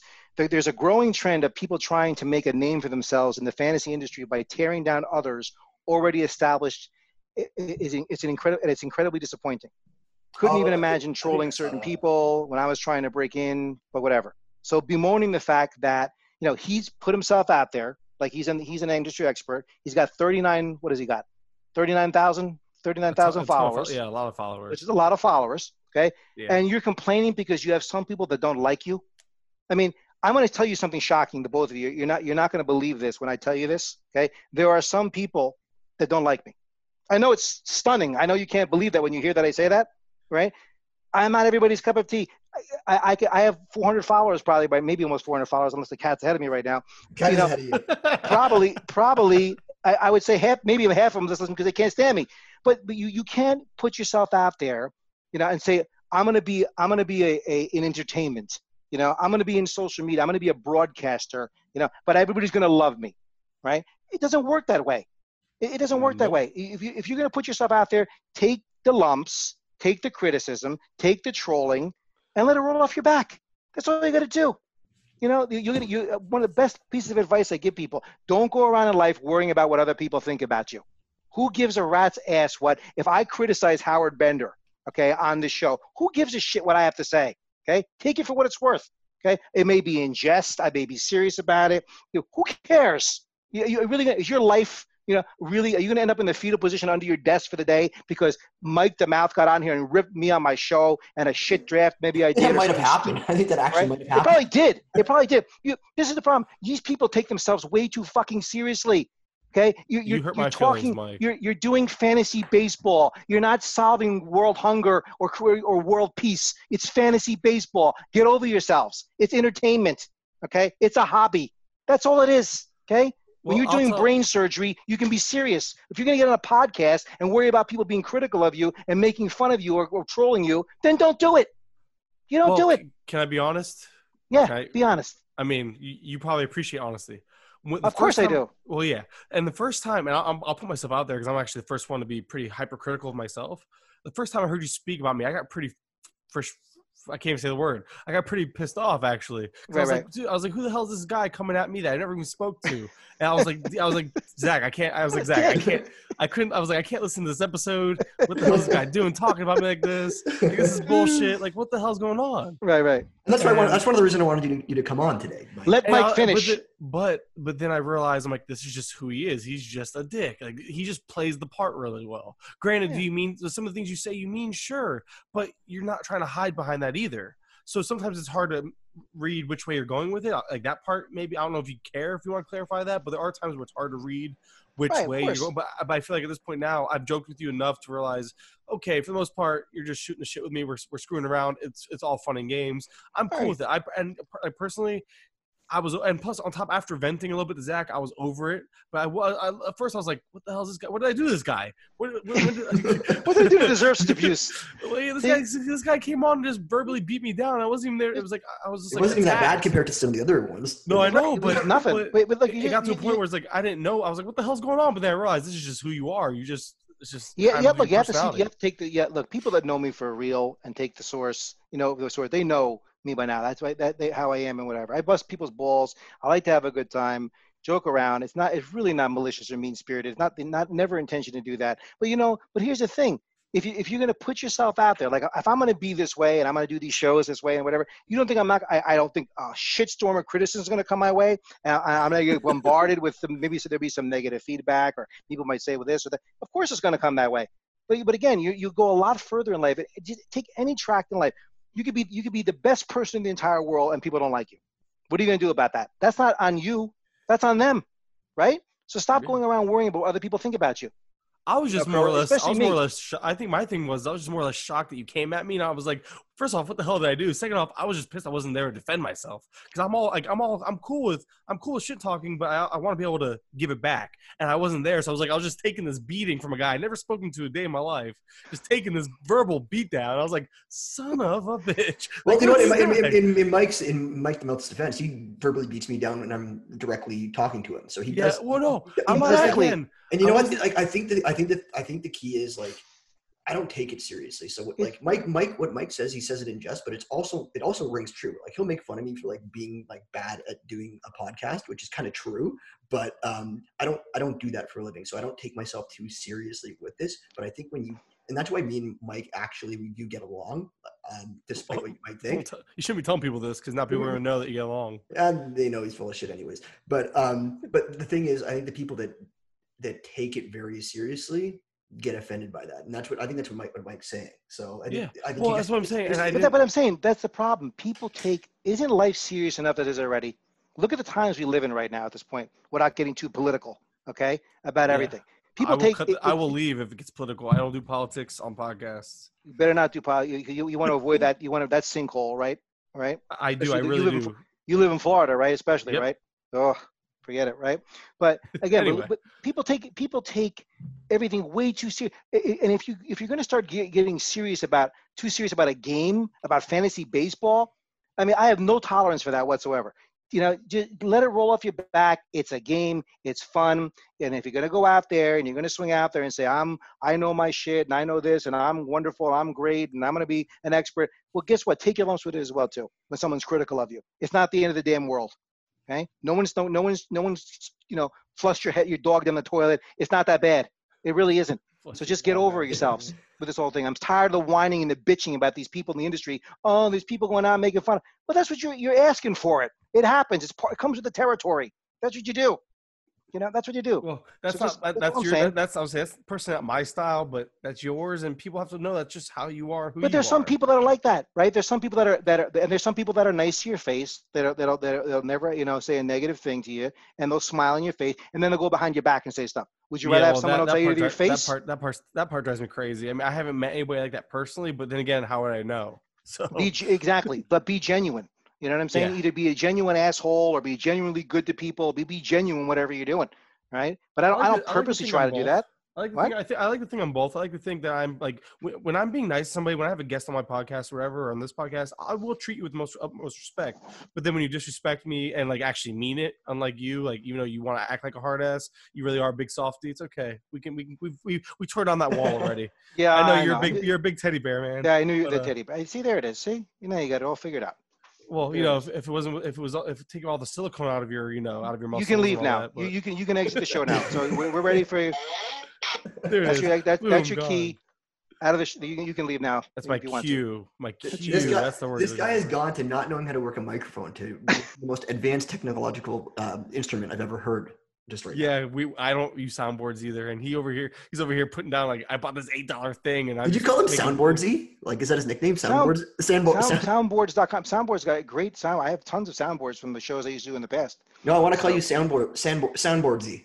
Cool. Are we going to go on to the next thing you're talking about now? 'Cause Yeah, let's- are- Let's Okay. move on. Let's move Let's on to move Questions? So I think you, you've actually already uh, hit on this question. So I think we might we might want to skip it unless you want to add to it. what's the next one? Uh, by Walter McMichael, Real Fake Walter. What is your fa- What is his favorite and least favorite, not including the one he frequently appears on, ours, Fantasy Baseball Podcast? I think you've answered that already. Yeah, I think I, I think I, I, I, uh, I, I, I mentioned that. I told you I really loved, uh, what was it? The, uh, Rates and barrels is a Nuts good and one. Barrels is a great podcast. And, um, and again, I, I- I think that, you know, and I'll, and I'll put some, and I, and I, as much as I give shit to, to, uh, Chris Liss and Eric, I mean, they do, they do a show on uh, Sirius. It's a, it's not a podcast, but they do a good job on the show. It keeps you entertained enough. There's enough tension going on there, and they keep it interesting enough to listen to, and uh, whatever. So I enjoy listening to that once in a while. It's because You know and? I have an ongoing conflict between the two of us every year. We Oh, that's up shocker. in uh, main event leagues or whatever. You have a So- conflict with somebody? No. I, I, I know. It's hard. It's hard to believe. You, keep, uh, you, you keep hitting us with all these bombshells. You have a you have a conflict with someone? Oh my god, tell us more. Actually, no. That'll be that's another hour. Let's move it. Let's keep it moving. No, So but like what, uh, are, what, are the, what are the questions? Actually, get? what, actually, you know, for- forget about you for a second, Mike. But actually, me and Mike were talking before the show. Now that we're giving shout outs, and you, you actually uh, mentioned um, Zimmerman. Um, I think what uh, the article that he puts out every week is really good. I, I, I'm I'm really enjoying that. The um, Mining the News, Mike. Yeah. Yeah. I'm a I'm- fan of it. I'm just saying. Uh, I just want to say I'm a big fan of that. That's like it gives you some information you don't you don't you wouldn't typically No, I, see. I, That's look. I, I met I met Zimmerman for the first time because he was in my uh, main one of my main event leagues. Matter of fact, with Liz last year, you know, and he, he he you know proceeded to get his ass completely handed to him, which is great. So I'm looking forward to hopefully him being another main event with me. Okay, next we got Nathan Coleman at Jayhawk Chalk underscore. So there's underscore, but then not, nothing else after the underscore. Um, what is the optimal build build in a best ball 10 slash 25s? I don't know what that means. Is it three catchers, 10 pitchers, etc.? Seems like there is little data out there on the correct roster construction build. You really want me to answer the ten the best ball quick question because you know where it's going, right? I do. Right. All right. So you you know where it's going. So look, if you're going to play fantasy baseball, don't don't play lazy man's fantasy baseball. Okay. Don't play you know kindergarten fantasy. Ten team best ball. I mean, it, it doesn't matter. Draft whoever you want. It's ten team. Everybody's got an all star team. It's a ten team league right? I mean, I understand there's some strategy the whole thing. I know you want to be. It's for people that want to just set it and forget it. They, they and the, and the, and the computer does all the work.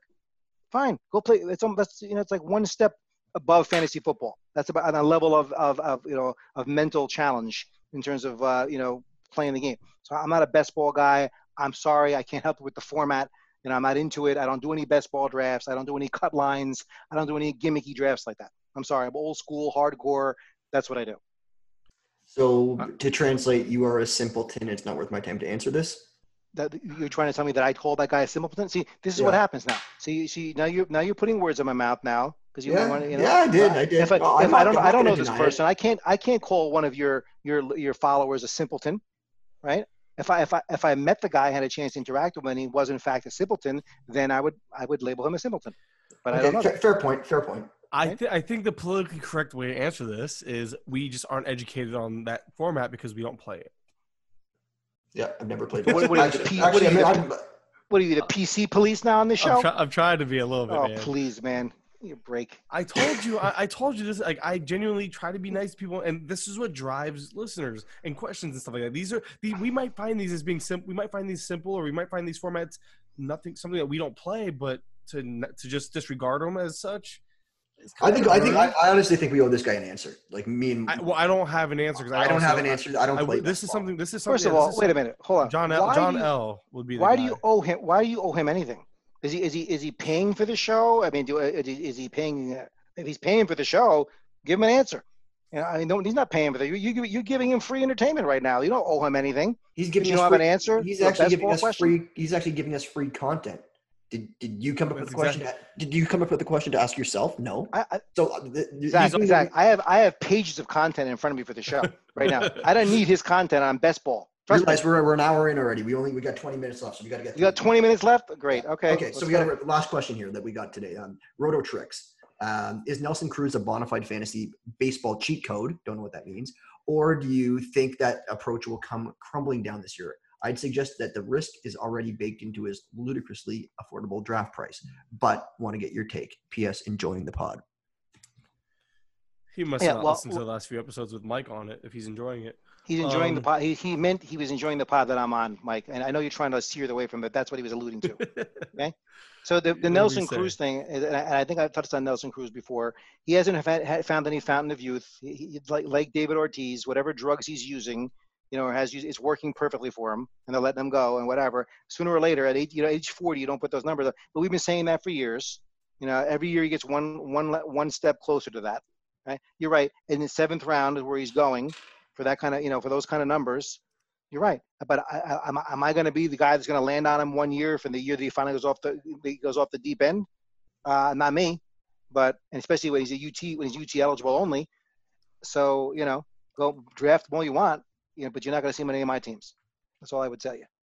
Does the UT eligible thing bother you in general, or is it just specifically in this case? Because like you, your Yordan Alvarez, for instance, has it, and I, that's part of the reason why I avoid him because it's so early in drafts. Personally, I know it's stupid or silly, whatever you want to call it, to look at DH I mean, I think he's the one exception to the rule. I mean, because Yordan so? Alvarez, we're talking about floor and ceiling. I mean, look where look what his floor was last year and what he did, and he's. I don't think he, he, where, where his ceiling could be is, is astronomical.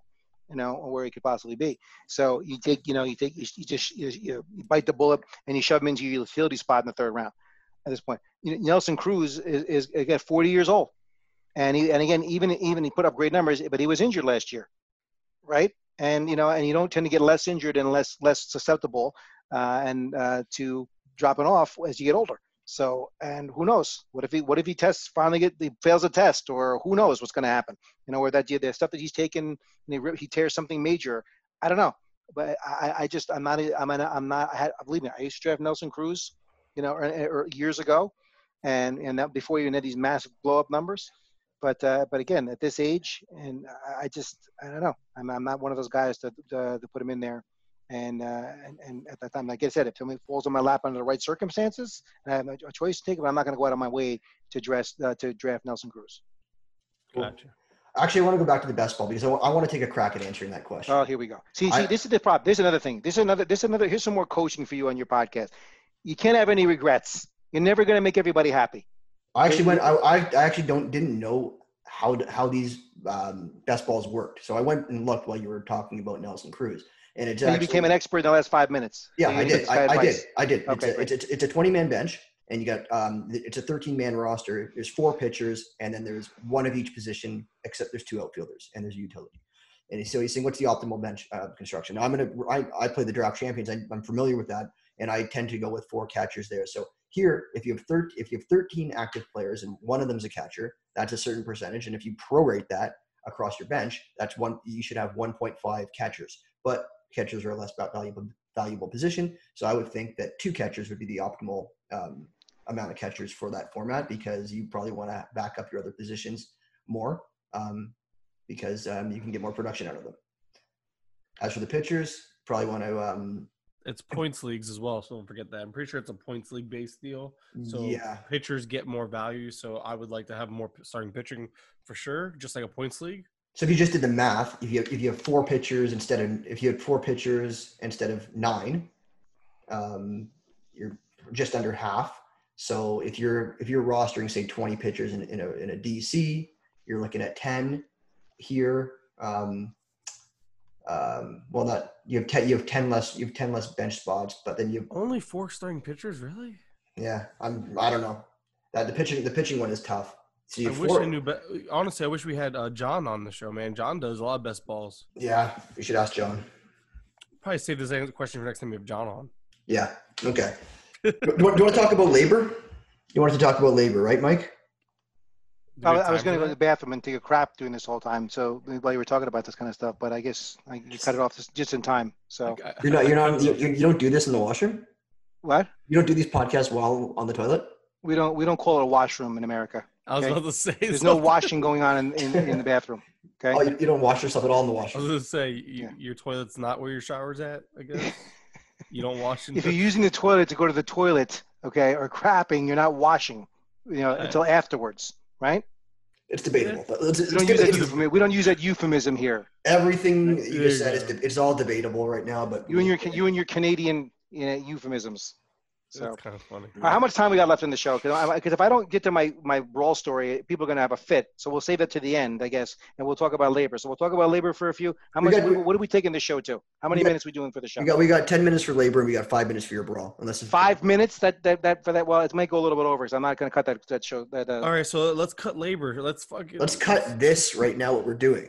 Yes. Let's, Let's go to cut LABR. this. So what do you want to say about LABR? So talk for LABR seven minutes. I don't care. I don't know what did, I, I wasn't again. I was no in no part was I part of the show, so I have no idea what you're going to speak of. So I'm just feeding off whatever you. Mike, what you have to understand is that your your old partner here, who's uh, unceremoniously ditched you, does very little show prep whatsoever. He sends me emails saying, "Oh, I, I have this crap baseball outline. Do do something with it," and I'm supposed to come up with a show. Bas- apparently, whereas no other guest, he, uh, other guests he brings on, he does that with. He just he just gives me a, sh- a sheet of paper and says, "Make something of it." That's Well, basically you know what, what? I get. If you haven't know, if you eh, honestly, if no one, if I didn't say anything, nobody would know. I had no idea what was going on tonight because I'm just a talker. I'm good Right. at it. It's kind of what I do. So Hey, this is can- this is this is going fantastic. somehow this is working, and I don't understand it because I thought I honestly came in with this. We're going to war mindset, but we've gotten a long way. Mike gotten said, he, Mike too said he has pages of an agenda, so I didn't think I really had to. I thought he was going to pull the weight here. And you know what, Mike DeMouth? I don't know if you've heard the expression before. When life hands you lemons, you make lemonade. So go ahead. That's that's that's my big setup. That's your best thing you That's come up it. with. That's what you got. Go, Mike. God, you man. roll with it. Yo, Mike, Roll make some, make, Mikey, make some lemonade for me right now. I got no LABR. I got no LABR talk. I wasn't expecting anything. I no, I haven't looked at it either. I have I- a, you I don't have the LABR draft. First, I look, first of all, look. Here's the thing. Okay, haven't even looked with at the the- uh, uh, results. We've talked about the LABR. The LABR draft's been talked about ad nauseum on the radio about Has whatever. it? But the prop, the problem with again goes back to these expert drafts is that most of these people drafting are a danger to themselves and others. That's the problem. Okay, because people are going to look at this draft and think this is the way you should draft a team if if- to to win money in high stakes. Right? Not going to happen. Not going to happen. So just if you draft a team, not to mention the fact we got a guy in this draft, for example, tells you how, tells you how much they're into the draft. This is like a big industry draft. It's all hyped up big. You know, everybody meets live to do this draft, right? I think everybody's there live, aren't they? Apparently, in, the- in the I, I honestly don't know the. Uh, I'm just listening.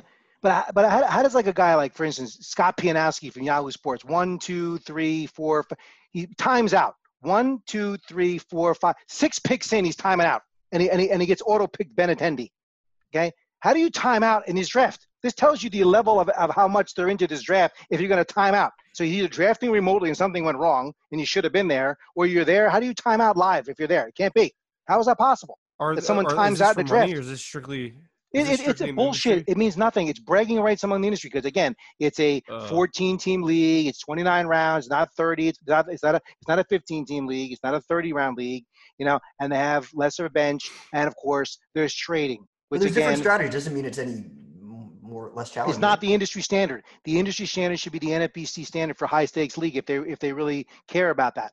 If they're really going to play play you know be experts and purport to be like the big boys. And the big boys play in this day and age. Credit to Greg Ambrosius. See, I didn't rip him for, for one time. He came up with the concept of a 15 team league. And, and that is the industry standard now in high stakes season long fantasy baseball. And there is no trading. There's none of that behind the back room, behind the scenes shit going on. No one cares if this draft's over. Not to mention the fact they they do how many rounds of this league, you know, uh, and, and and they walk away from it. They finish it up later. I think this one they did from start to finish maybe, but and then they had people that just show up at this draft and obviously did no draft prep at all whatsoever. You know, they just grabbed, you know, they grabbed like a, a Sports Illustrated, and that was and that, that was the level of their their their draft prep for the draft. Yeah, like Joe Sheehan, I, I say I say Sports Illustrated, and there he is. You know, but they but they they just show up and they and they do these drafts, and you know, baseball's not like football. It takes a lot of preparation if you're going to put together a a a winning team, and they just go out and make picks like oh whatever, you know, and they sit here and they and then everybody analyzes it on the radio as if these were the, these are the picks to make. These are the expert way to go, and it's not the expert way to go. The expert way to go is what you see happening in the NFBC, in these high stakes league. Look at those drafts. Look at some of those way the way can they construct teams and the way do that they do that. If they're going to win the, if you're just going to look at it for entertainment and apply it to your home league, or if it by all means go ahead doing it. But if you're out there and you're looking to play high stakes and and get in high stakes, eh, they don't look at these leagues and look at them as experts because they, the way they draft and the way they do things. Because again, there's no skin in the game. There's trading. Most people don't care halfway through the season when it's done. They don't care, right? And then again, and then my, my favorite person in this league at the end of the thing is this. Every year, she's a train wreck. They put Stephania Bell from ESPN, God love her, and they put her in this league every year, right? And this is a woman who she she her specialty is sports injuries. Are you familiar with her? Everybody familiar with Stephania Well, Bell? I, I, I know Yes. Stefani Bell from like foot fantasy football stuff. So and she does freaking great work, I'm sure, because she's an expert when it comes to injuries. That Yeah. stick with that. Okay, I don't go and pretend. I don't get them on the radio and start talking about sports injuries to you like I know what the fuck I'm doing. Because that would be bullshit. Because that, I don't know what the fuck I'm talking about. So don't show up at a fantasy draft and purport that you know what the hell coming off a football season and pretend you know what you're doing. Because it's apparent after six rounds or seven, she doesn't know what the hell she's doing. Apparently. Again, it makes no sense. But again, when you're drafting with these guys and you have guys like, you know, Juan Soto falling into the second round and, you know, all, all these things, I mean, you can tell this, just, this is not the way it's going to go in reality, in, in the reality of real fantasy. That's not. if- This is, to this is a the fantasy fantasy. Yeah, this is the fantasy fantasy. It's not reality fantasy. It really isn't. Good. Right. So there's my there's my rant. Uh, again, rather than shredding individual teams, which I, which I could do all day long, and and you know once again the Ray Flowers strategy of don't draft any pitching, and then uh, that that work we know how that works in the NFBC, then go on and on like that. You know that's what you what do you, what do you, what do you think's going to happen? I know you picked out a couple teams you want me to go off, but I'm not. I, there's no sense. We could beat that that horse all day long. Okay, good. Uh, yeah, we don't we don't want to upset any, anyone at all. so And we got last thing we want to do is upset anybody. You're right. okay, Yeah. let's stop there. Let's move on to your brawl story. We can finish off strong. So we're gonna we're gonna anchor it with my story. So Well, and, I, and I, I think I You think said I, you, and- you've been you've been talking it up so much. I've never heard it. I have no idea where this is coming from. So this gives a this gi- this right here is a perfect time if people want to cut out, they can. They don't have to listen to you spew some BS about some story, or people will be like, "Finally, we got here. We'll timestamp it so people can make sure they listen to it." Yeah, Either so way, We've this teased is it the- in, this in is- both episodes so far. We've This we've- is it right We've here. alluded to it. Wait, wait, now, wait, I've alluded to it it? because I told you I, the, the, uh, my life has been a, quite an adventure of things that have happened, true stories, things that I've involved myself in, that I've gotten myself into over the years, and uh, and and this and, and this is one of the stories that you can't make this stuff up. All right, know? well, so I don't, do I don't, I don't know why you're saying it's bullshit. It's not bullshit. I Everything, didn't say. everything- I whoa, whoa, whoa! I said you. I I said no. I- I said if whatever. Maybe I did say it was bull- BS. you did say it was bullshit. Go back, go rewind the tape. I, well, I will when I listen back. I'll listen back to this specific moment. But I'm saying whatever. I was saying this BS in general, just speaking about you just spewing your stuff. I just think of you spewing stuff as BS. It doesn't matter. let My me, let me point tell you, is- let me tell you one of the most is- interest, let me tell you one of the most interesting things about radio or podcasting as a medium. Okay, is the ability to tell a good story. Right? Everybody I wanna, loves. I to want to hear-. I want to hear your. Everybody Seuss loves to story, hear a good true story, don't they? One fish, two fish, red fish, blue fish. No, I. I, isn't it true? Everybody likes to hear a good, entertaining story. And this story happened to me. This is going back to 1985. I wasn't right, even so- born yet, dude. What? I understand that. A lot of people listening to the show weren't born in 1985. But as, as I told, as I told Zach earlier, the last episode I was talking about, one of the best jobs I ever had was working as an usher in a movie theater. Now back in the 80s. What was really cool about that is, like I said before, you get to. It was a very interesting job because you get to see thousands of movies over and over again for free, and and, and learn them inside out. And it was it's a grand old time. So they they had this position where they made me in their infinite wisdom. They, they they must have saw something in my leadership talents back in the day at the age of 19 that uh, that I was basically a, a born lead- to lead ushers, uh, you know, a leader among men, among ushers. So picture people wearing the red coats. This is the day they. Yeah, I don't know if you remember that. If you go look at old pictures, they used to wear uniforms. It was like a red blazer, you know, polyester blazer, polyester black slacks, bow tie. This is how we were dressed back in the day. So you Okay. mean like what you see in the movies is real? Yeah, the, the, the, throwback movies where the guys are dressed like nerds like that. That's how these ushers dress. We had to we had to dress like that back in the day. Oh, that's Right. awesome. So that's how that was real. And you had your flashlight. Just look at the flashlight and the little dustpan to sweep up the popcorn on the floor and crap like wow, that. The, and Oh, Movie that's schedules awesome. on paper, let people know where they're going, and you know, telling people to be quiet in the theater. You know, taking people out. That was that was what the day, that was all true back in the day. But of course, this this theater this this theater was run by a mob guy. It was the most hysterical thing. I'll never forget his name, Garofalo. Was it was it Mr. Garofalo? Picture about a five foot five uh, um, uh, ex mobster drove this gigantic Eldorado Cadillac, and and and this and he would usually and what he usually would do is he could he, he would when he would drive out of the parking lot he would routinely hit other cars because he was like a small this, this he didn't give a shit he'd back into someone else's car and just keep driving you picture Animal House blasting into cars this is what he would do routinely and wouldn't even give a shit right and he was like he was like this fearless you know guy Italian guy yelling screaming in your face and he ran that place like it was like the freaking military how he wanted to be so he had all these, you know, ushers, all of us trained to stand in certain places, and we had to train them certain ways and manage crowd. It was all crowd control, you know, back in the day. But there was this one incident. And this is when I was working there. On a night that I was there, and it was it was like the win. I think it was December. It was a, it was a, it was a December. Uh, I was a, I was home on a college break, and I'm working in the theater. And I it was a it was a it was a snow. There was like snow. It was it was starting to snow outside. So it was dead in the movie theater that night, and I'm I'm due to break in two new ushers that night. So it's I'm 19 years old, and I got two guys starting the, that I have to, that I have to teach the ropes of how to do things that night.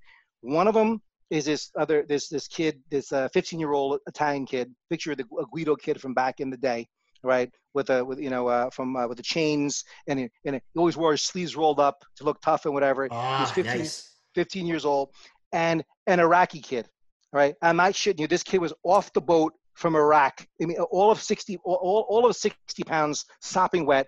You know, could barely speak English, and he's there. You know, didn't even fit in the blazer, so you, you can see this thing was hanging on him. He looked like it was three sizes too big for him, and it was. And this is before all this stuff in, in, in Iraq. This is going way back, okay? And God was like, Iraq, where's that? You know, his kid's trying to explain where he's from, right? So it's me, this young, the little Iraqi kid, and this Italian Guido kid, right? And we're there in the night when the, the theater's dead. There's nobody coming to the movie theaters because it's snowing out. No one's going to drive in the snow, right? And I'm in, and I'm and I'm teaching these guys, oh, this is how you this is how you sweep, this is how you do that. I'm in the lobby with these guys, right? And uh, out of the theater, out of one of the theaters in the back of the theater, this this old woman comes out, and she says to me, "Some kids broke into the theater there, and they're making a lot of racket in the theater. You- you- Can you do something about it?" So something along those lines. So you know, back in the day, people used to to. You ever try to used to try to sneak in the movie theater by like there was like exit doors at the back of the theater, like emergency door, and people would like you know, get- you know, figure out a way to jimmy the lock and come in and they sneak in the theater to get a free movie. That's what they would do. So we had to remove these people routinely if they try to sneak into a movie, right? So I just tell these two guys, I go, oh, look, this I'm going to show you. I'm going to demonstrate to you. This is how you remove troublemakers from the movie theater. Just watch what I do, and I'm going to show you how to get these these these these hooligans out of the movie theater, right? So so I go in with my flashlight with these kids, and I walk in and point, and there's these three um, kids sitting together, right? I'm like, and I and I wave to them, point them up, and they and I and I make them follow me out of the movie theater. So we walk out into the lobby, and the other two ushers are watching me, standing about 10 feet away, and I'm immediately surrounded. So I, I walk out there. So I'm, I'm a pretty big dude even back in the day. I, I was about six, six foot back in the day. You know, had had to start training like I do today.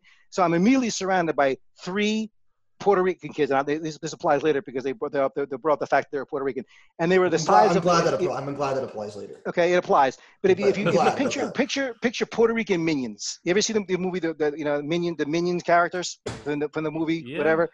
They were they were maybe they were maybe five five and a half if they were five and a half feet if that three of them okay hoodlums and, I, I'm surrounded with them and I'm like and they just make a circle around me like well what's going on here right so so I said look say you're gonna have to go don't cause any problems. I'm gonna open the back door here, let you guys out, whatever. And I and um, you know, and I said, uh, it, it's got to go. And they said, yeah. And they, well, we're we're, we're they said the, the kid, one of the kids looks at me, and goes, well, we're fucking Puerto Rican, and I don't care what you say. And I and my response to these kids were, well, I'm fucking Italian, and I'm not impressed. That's what I said. So I pushed I pushed through these kids, and I made the fatal mistake of turning my back on them. So as soon as I turn my back on them to go push the door to let them out, the back doors, some this one of these kids just leaps up and it just cold cocks me in the side of the head. Like he just like used all his strength and I and I just feel this fist on the side of my head, right? So I immediately turn around, I just lost it. Like I just like that it's on, right?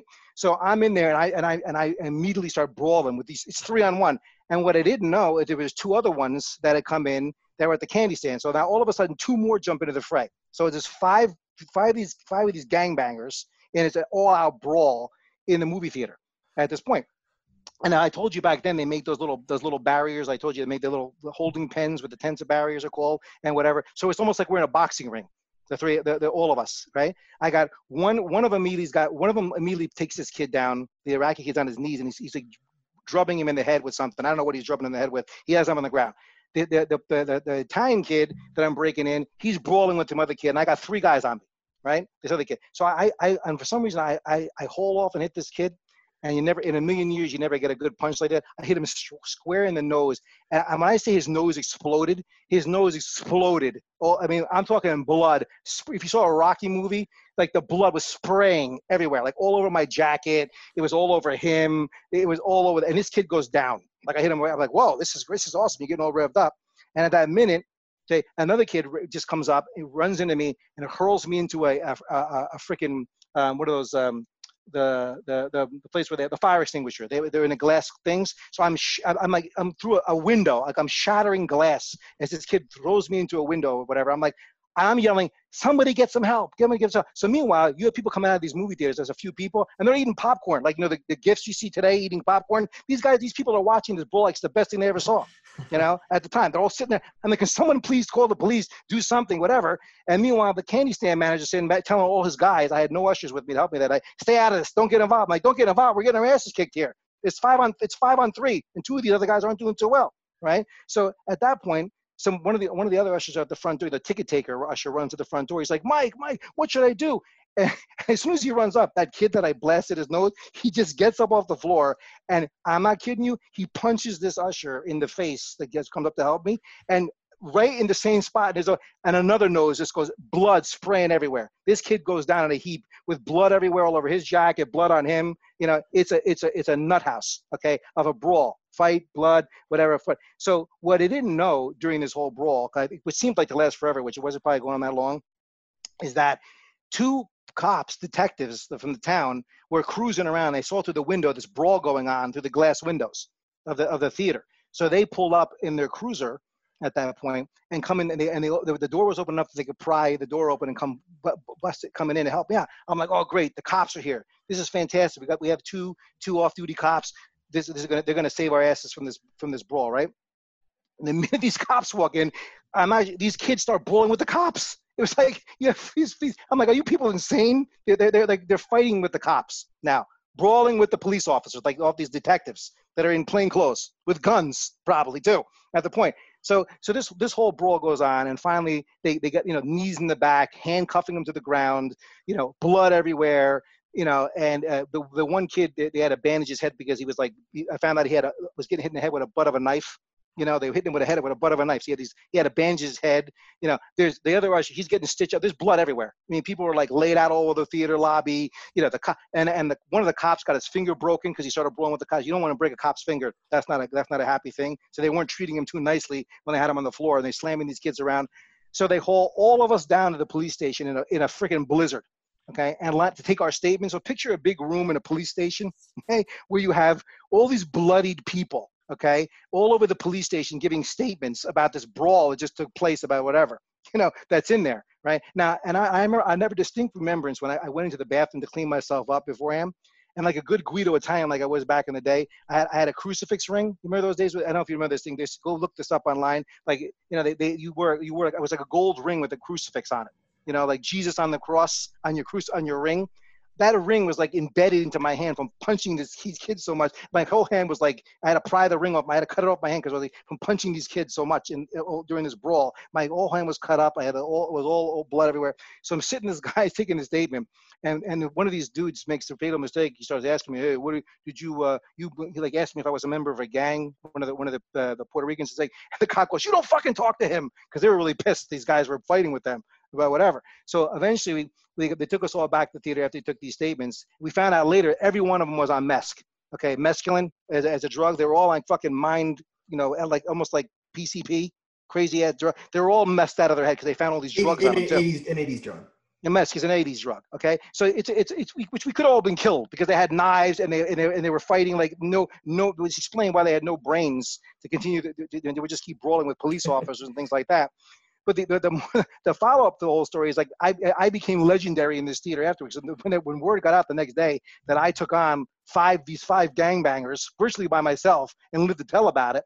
You know, it was like the legendary story that went on forever. Like I, you know, I became like no one wanted to mess with me because he, I took on these guys and survived in these in these drug-induced brawl with these five Puerto Rican bang, gangbangers. And every word of that story is 100% true. So what do you think about that story? Pretty Perfect. good shit, right? We'll edit the entire thing out. You're gonna have the entire? No, you're not. best thing, the best, best story ever, best story ever, best story ever heard on the show so far. Kept everything good. No, I'm just, I'm just, I'm just glad we left it at the end so people can honestly stop listening like I did when you started. No, you know you didn't, Mike. You you, you were hanging out edge of your seat the entire thing, and you know you were. So well, the good, the good thing, the good, the good thing right now is we can just we can keep going and we can talk about whatever the fuck we want to because I'm just gonna timestamp it at whatever like the one hour and a half mark and just say everything else you can is just nah man we did 90 we did 90 we ended a high note man. We we have my brawl story. I have so many other stories. Maybe i'll tell my Hare Krishna abduction story next you know when, when we do our next our next show if i ever come back on the what show. You should, I mean, what you should do is at the end of every show instead of starting your sh- instead of starting off the first 15 minutes really slow end the last 15 minutes with one of your stories. That way people get the best of both worlds. They get the fantasy baseball right away and the stories at the end. I think that's what we just did that's what I'm saying. Maybe keep this theme. Maybe th- keep this theme going. We see how it's received. See if it's received a little better because by the end of a podcast, people might be more interested in getting a story to get them more motivated and back into listening. Whereas if you start start off the show that way, they might be more prone to fast forward to get to the baseball talk. Just saying. Or they, or the flip side might be is that they might find these stories and the other entertaining stuff much more and better, and they hang around for it to listen to the rest of the, the content and then wait for the stories. Well, just hear me, let's, let's, just hear me out here. If, what if you're listening to the podcast at, at, the gym and you're doing your workout and your workout is about an, an hour and a half long? First of all, you, you think there's people that listen to this podcast as they go to a gym? Yeah. Who, who, who, exactly? What what percentage of the listening audience actually actually works out at the gym and listen to this podcast? No clue, but I I work out at the gym and I listen to baseball podcasts. Anyways, they can be doing their workout. And they can they can. I don't know if you ever finish with like abs or anything, and you want to get through it. And you want to get you want to get out of there, and you want to get. Zach, I'll have you know today I did a leg workout today, and I was thinking about you know because you're asking me all these bodybuilding questions and stuff about benching, and I did a leg workout today, and did um, and I did my 900 my 900 pound leg press today, and about and about 500 500 500 and so pound squats on the squat machine today, even for my age. Still pretty. Well, my, my, point of my story was I was going to say it's good to have the story at the end, so that it really pushes the people to get through their workout, that last hard part of their workout, so they can. No, it makes people want to quit and walk out because no one wants to hear this BS. Yeah, they want to get. they want to. They're like, I'd rather just get through this last part of my workout that's really tough, and I can maybe get in my car and shut off this podcast. Mm-hmm. Yeah. On that note, I think Mike I trying think to Mike trying to be Mike trying to be funny. Mike, we covered trying to be funny. It doesn't go well. We try to we try it, to be funny. I'm not trying. I'm just Don't being try. honest. You just don't like it. Don't try. We can, because you can diss it all you want. It's gonna be people are gonna love you. You're gonna have the great best feedback from the story. I'm telling you. Hey, This is gonna this one's gonna crack 600 in no time. This episode, but it goes It back. Why don't you go back to your lab and, and start marketing this stuff like you're supposed to? He, you know, your, your buddy Zach here touts you like you're some kind of genius. Why don't you get all this shit to work with the music, you know, and get like get us so we can integrate soundboards and like video clips and I audio could, clips in the future? I don't have time to do that. That's my problem. He, he wasn't kidding when he told you last time. Yeah, Right, but- but we covered- that- we- did you listen to just the- loud, Mike? You said you, Did you- family's not an excuse. Mike's got many families. Okay, I have, I have, okay. I don't. Have, I, whatever. My excuse This is Mike. good Mike, this is you. good because this is a chance for you to defend yourself because he, he Zach tried to make excuses for you He that did. you have no you have no time. Okay, it's too time. So explain to me how how your how your life is so much is so busy that you have no time to do this. Go ahead, tell me. Okay, well, I guess I'll break down my daily life. Okay, let me hear Um, it. Okay, so I'm a firefighter paramedic by trade. So I work uh, that's three to four shifts a week, if depending on overtime. 24 hour shifts. I'm out. I'm out of commission right there. Three days a week minimum. Stop, I, I'm stop right there. I, I give you great credit and props for doing that. I think it's an honorable career. Matter of fact, I have family that lives in Florida, and they work in the fire department and do param- and they do paramedic work as well too. As a matter of fact, in Florida, and I think Yeah, it's awesome. phenomenal. Are you guys Okay. fam- are you guys related? So I don't in think any so. Are but- you anything is Mike your anything else you say anything else you say from here, right? That's of your own doing. So if you're telling me that you have that kind of job and that kind of life, and now you want to add podcasting or writing for fantasy baseball on top of that, that's elective work, man. Yeah, That's elective work. but that because of that, I that's something I already had previous commitments to, and then this podcast is another podcast that I've committed myself to. And I don't mind being a part of it, but to do all the stuff to help take Z- get that, it's like I'm already doing like. It's I would just I'm actually, using. I, I, I wouldn't be here if not for Mike. I wouldn't get to this stage. However, um, Oh, so you're the one responsible for Zach Mike? Thanks a lot, man. No, yeah, right. he, he is in several Right. ways, but at, at the same time, uh, it was my we, we've, uh, my- we've, so we've draft- built the, this together, so to speak. the, the draft champions was, was Yes, this was was all sort of my idea. my idea. So I I still wanted to um, maintain creative control, and part of that creative control is having people on like you, Mike, the mouth. And that and then at that point, Mike just said, "I'm out of here." I'm out of here. But Mike Mike No. said Mike said that's it. Yeah, I'm, out of here. I'm done. It was funny the first time, maybe the second. Now it's getting old. But um, Does, does Carrot But, uh, Top? Do people still uh, do people still watch Carrot Top? And Go to see him? I'm, I'm sure he's still funny to some people. It's it's like the who's that who's that guy? The uh, damn, I forgot it now. Defeats the purpose. Doesn't matter. I was thinking about the I can't think of the guy. The the damn comedian no one listens to anymore. Same. How about the Ga- the Gallagher? How about the, how about Gallagher? Used to smash the watermelons with a sledgehammer. Do you remember that guy? Is that who you're thinking about? I know. I he, know. he doesn't I know- remember. He has no idea who Gallagher is. I do. I know obscure Gallagher. I, comics, know, obscure comics from the '80s. He has no idea any of these people are. I are. think No, but I'm Gallagher's, trying to I think remember- there Gallagher's was- dead, right? I was Uh, gonna say he there's a might be. movie I saw. I remember seeing something about that in a movie once. So yes, I know who you're talking about. Yeah. But anyway, going back to me because I'm gonna bring it about me. So obviously, besides doing what I do for a living, which I again I appreciate the praise. I don't ask for it, but thank you anyway. Um, I do have I obviously have a wife. I have three kids. So that a lot of my downtime goes to that already. So what I do is I take advantage. I take advantage of my daytimes. I edit a lot of podcasts. I record what I can during the days. I, I write as well, which again, like you said, that, that is my choosing, but I do it because I enjoy it, and I have made a little something on the side because of it. So it's it's kind of it, it does pay, so to speak. You know, it's not a lot; it is something. Right. And it, all all this ultimately is what I'm getting at is just that it kind of takes away from how much I can give to other ventures with me focusing on my own, sort of being selfish in a sense, but it is because I started those ventures prior to other ventures. I've I've kind of helped try to be a part of more so to just bring it along. If anything else, I told I told Zach the same thing. I'm like, look, this is yours. I just wanted to help get you going. It looks like I did, and he's ran with it. But Zach, Zach, this was definitely all. Zach. Like, I'm not taking this away from Zach at all because this was all his idea. I was just here to supposed to be part of. This was supposed to be just a simple thing that he's taken and run with, which has been great. Um, again, I'm not trying to take anything away from it. It's just I my the amount of time I had to commit to it initially was was not nearly what he actually needs as far as help now. So I I told him like, look, if you if you, want to find somebody else to replace me, I even told them like, feel free. You're not gonna hurt my feelings. I get this. You have goals you want to meet. I can't help you get there anymore, like I, like I used to be able to. So just to be completely honest, and again, I'm all about transparency. So you're gonna hear 100% truth come out of me when it comes to stuff like this, and I'm just being honest right now. Yeah, me and Mike, me and Mike talked about that, and and I like we we fantasy baseball is like synonymous with you, Mike, because we just do like everything. Like we're in the same leagues, blah blah blah blah blah. So I said anything that I do, I I'm gonna ask you to come along with it. But I understand that resources are tapped, and and it is what it is. So we're nothing nothing. Okay, we all acknowledge we all love each other. It's all wonderful. We can all, you know, hold hands and go off into the sunset together. Nice. Okay, Mike, that's great. So I, I understand you, it- it was all simple until Zach made the fatal decision about bringing me onto the show as a regular. And I actually didn't all- mind. I actually didn't mind. I offered to put your name on the, the I offered to make them a little background thing for the Twitter. Put your name on there. I was like, I don't care who your co-host is. I will help promote it. Like I will help fix it up. I will do whatever you need. Like I was actually willing. Like I don't.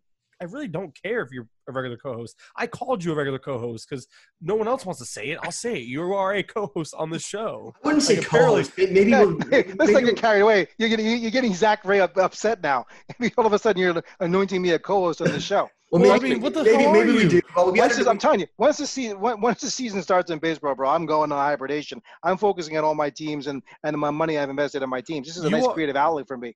Trust me. I hear you. Uh, You are like the side chick that became the main piece, and now you Right. go back to being the side chick during the season. That's fine. Potentially, yeah. But in all seriousness, Mike, I mean, he's I, like, I he's, like a, don't- he's like a summertime girl. Dude, I'm all about the money, bro. If I if this if this turns into a, a multi-million dollar venture, then you know, then that's Then great. so- I- you might you might be hey dude i get it and trust me the mon- money would talk too but there's not enough let's be let's be real you know there's to be to make money in this industry that's guys like over at the athletic like you mentioned there's a reason why they are the gold standard you know what i mean but now we're getting off a whole other tangent because This I said you you you have to find a niche. and This is what I talked to. That's what I talked to Zach about, right? Because the, the, the, there is a there are dozens and dozens and dozens of quote unquote serious fantasy baseball podcasts out there. When it's all analytics and it's all talk about players and it's all about and that, that fills a niche. And there's some really good ones out there. You know what? There is there is a way where this could be significantly monetized, but it's not anything that uh, we're thinking right now. But um, it could it, it could happen in the future, and it wouldn't just be a podcast. It would be something more. And this brand could be a good start to that. well how about how okay at this point i'm not sure what you're editing and what you're keeping i don't think people care about the last 15 minutes so i don't know if you want to wrap it up and then kind of take this whole little what the hell i do in my life because nobody cares about my personal life That, that, is, that is true. That is true, Mike. But Mike, Mike if, you, if you want to take this and like- edit, if you want to edit this podcast, I'll let No. you. But, but No, no, Of there's course no, no, no, there's We no actually editing. This is a this is a human interest part of the show. Okay, we end with the human interest part. We can end it. We can go into my my, my great outro music that I gave you. All right, but again, learning, learning a little about Mike and learning a little bit about you, Zach, and you know, you get you get connected to your you know your your uh, broadcasters and stuff because you don't get a chance to. How many other podcasts you listen to? You know, as much as I like people like Eno Sarris, why, why the parents named him Eno, I don't know, and and and and and, and Derek VanRiper. I don't know anything about these people. You'd never you'd never get to know much about them on these shows or who they are or what makes them take on these shows. They because they get right into it and it's by the book and it's professional and we got to lay out all these different things and whatever. But there's something to be said for professional entertainment when it when it fits feel like it, you know make people laugh make have people have some fun talk about fantasy baseball you know have a unique brand that you need to create inside a, a very you know uh, saturated field of baseball podcasts so I'm, I'm that's, sure, I'm sure some people would agree and some people would disagree. but the, the- Uh, it doesn't matter if some people disagree. It, it goes Fine. back to the majority. The, the masses are speaking to you right now. Conflict and controversy, entertainment. People like that crap. You know, it fills a niche. It's like a little escape from reality. So what about, what about what about this Uh, the podcast as co-host? Mike Mike sometimes a co-host. He's on frequently. he's, and he's, you- He's negotiating on on the air And about then- whatever. As I said then, before, wait, bro. wait, you- hear me out. Don't interrupt me. We have Mike, and then we have Craig. Craig has been on once so far, but he's been he was good. And then, um, uh, but he's going he's going to come on more frequently. And then we have those are the co-hosts, and this is I'm talking I'm visualizing the banner. Then we have co-host Mike Kurland, co-host Craig McGee, and then we have featuring Mike the Mouth. or per diem mike the mouth What about featuring? Like, per, like- per diem doesn't, doesn't that, that, in- that insinuates some kind of financial compensation, which is not happening anytime Fair soon. enough. Hey, I'm not making anything either from this. So you know what? Welcome to welcome to my world, man. am I. The, the, actually, the um, full disclosure, the Anchor app that we use. Oh, stop it! You don't need to. I can't even I can't even withdraw the money because we get like for advertising, you get you get certain like ten cents per like. And yet, yet you put that stupid shameless plug in the damn thing for Anchor to start off your damn show. yeah, to get About like, how great Anchor is. to get Is that like, required? basic- Are you required to kiss Anchor's ass before you do every show? Is that Yeah. part of the deal? No, no, you they get, get you get you get like ten cents for every You get 10 cents in royalties? for every like million people that uh, that listen to the show. And get and the kicker is I can't even withdraw anything because I'm from Canada. It only But works, I can. only works I can the withdraw it USA. all. I'm gonna withdraw Mike, quick, everything. drain the account, Mike, and take, take off with his with the all 48 five cents, dollars.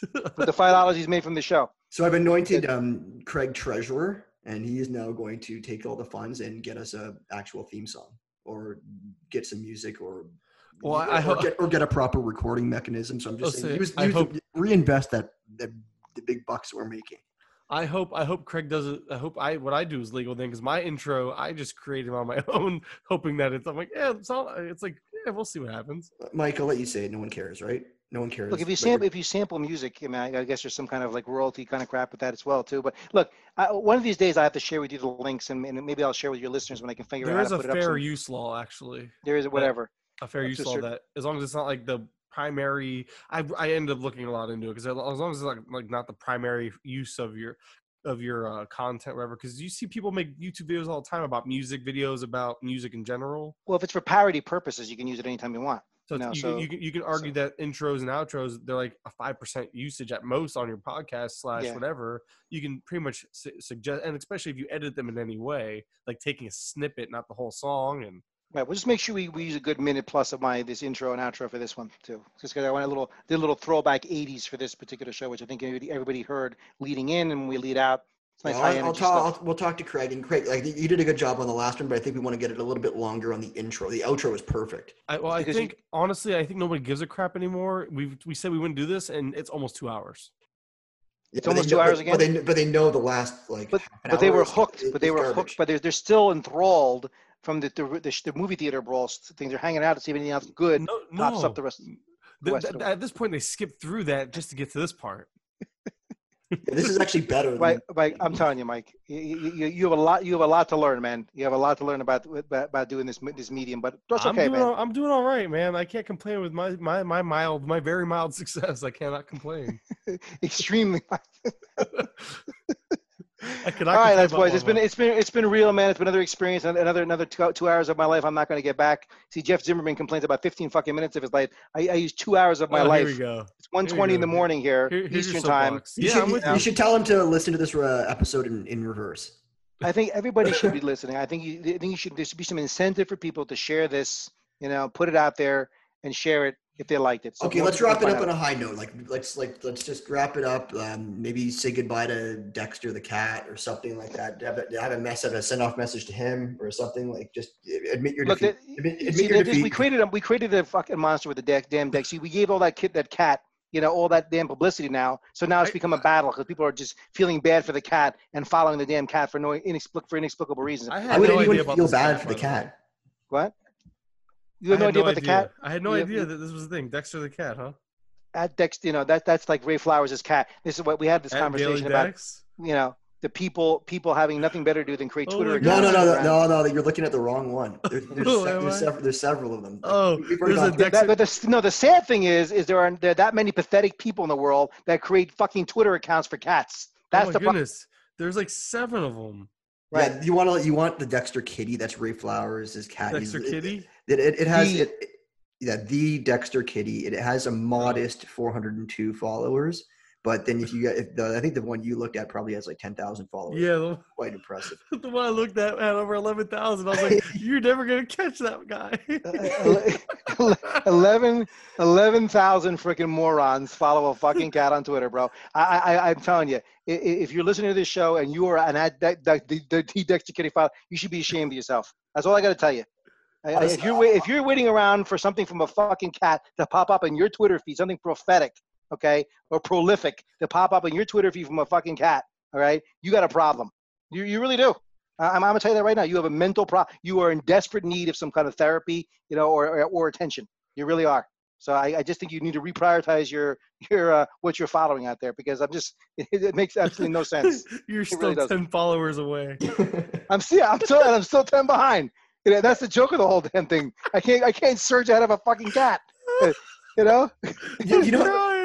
Yeah, I'm this thing this this this thing his his best content last week was probably shitting in a litter box. That was probably his best content. It was Look, still I'm- better than yours. Yeah, it's not, it's not even better than mine.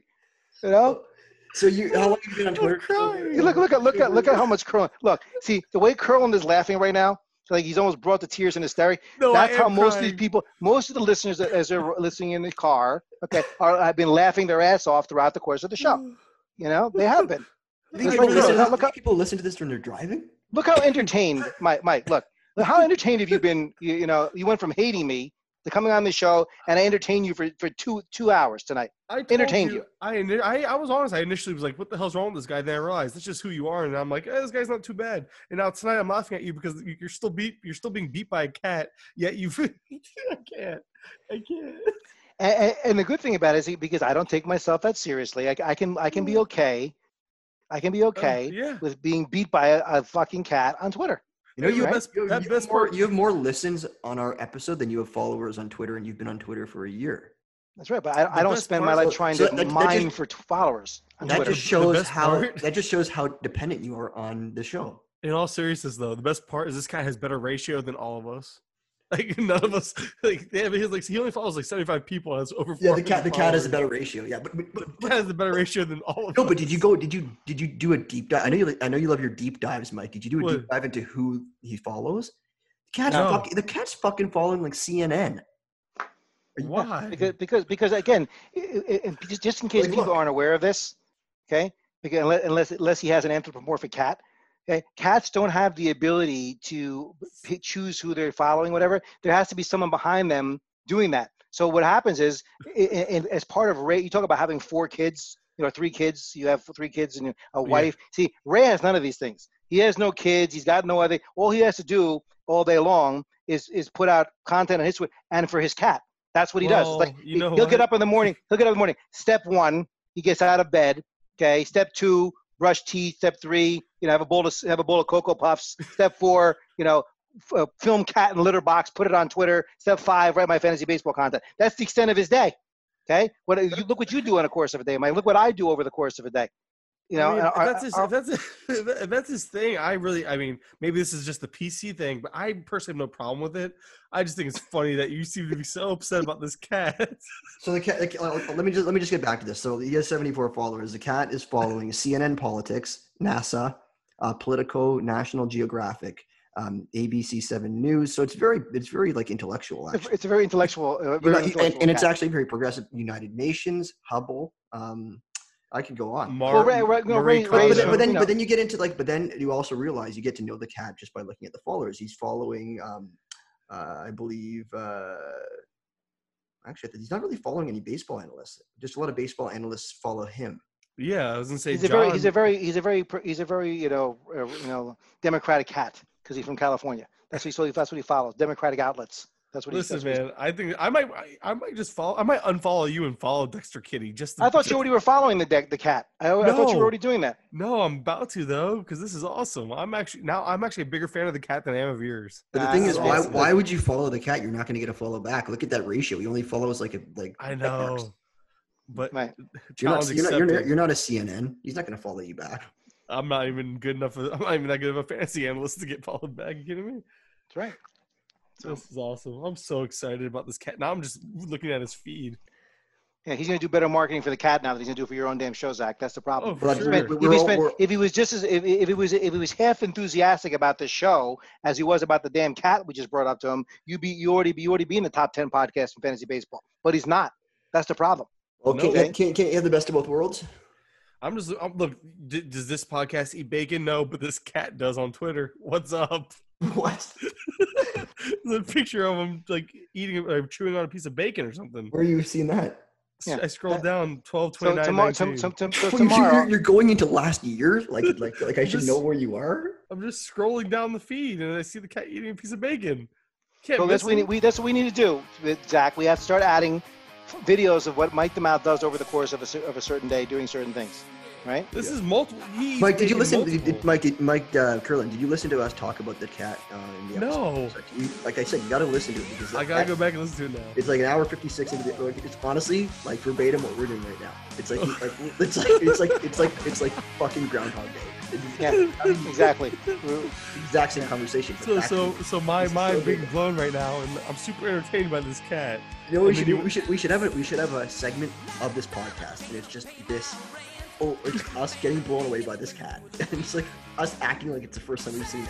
It's Yeah, the and, first and, time and, it. you know, and the sad thing of it, and the sad thing of it is, okay, when this comes out, and you're going to reference Dexter Kitty again, and Ray is going to is going to be forced to listen to this podcast at this point and listen to the whole thing, and all, and, and, and he's going to be sitting there, right, it, it, it- just with this smile on his face, like look, picture like the Grinch from The Grinch Stole Christmas, looking like that with that kind of smile, because this this made his entire life. Because his cat is getting famous because of the time, the airtime we're giving the damn cat, and the fact that the cat's beating me, which he's loving because you know he he, he loves when I rip on him as well. I just tagged you both in a picture.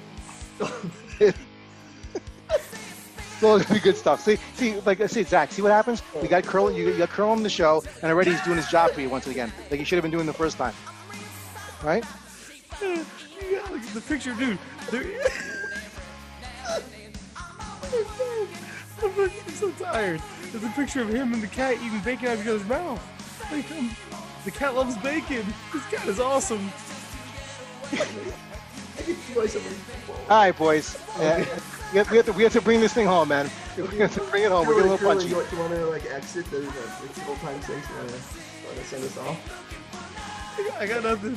Follow us on Twitter. we'll talk to you later. Mike the Mouth. Follow him at Mike Misato. Yeah. He needs he needs at least 13 more followers to keep the next with a cat. Yeah, let's let's try. Let's have me try to surge ahead of the, the, the kitty, and I'll, maybe I'll get on and I'll start eating some bacon. Maybe it's a race to tomorrow. fi- maybe it's a race to 500, and we'll put some we'll put some money in the line. We'll do that. Put some money where your mouth is, because you know what? The high the high stakes the high stakes is where it's at. So we'll, All right, we'll, man. we'll, we'll think of something. We'll Thanks think of again. something. Two hours. Mike, great, Mike, great, great talking to you, man. Great Yeah. talking to you, Zach, It again. was fun. All right, it was, uh, it was a really good episode. Thanks a lot, Mike. All right, guys, let's let's see if we can uh, make this be like a thousand, and this just on this show alone. Let's do it. Peace out. All right, bye.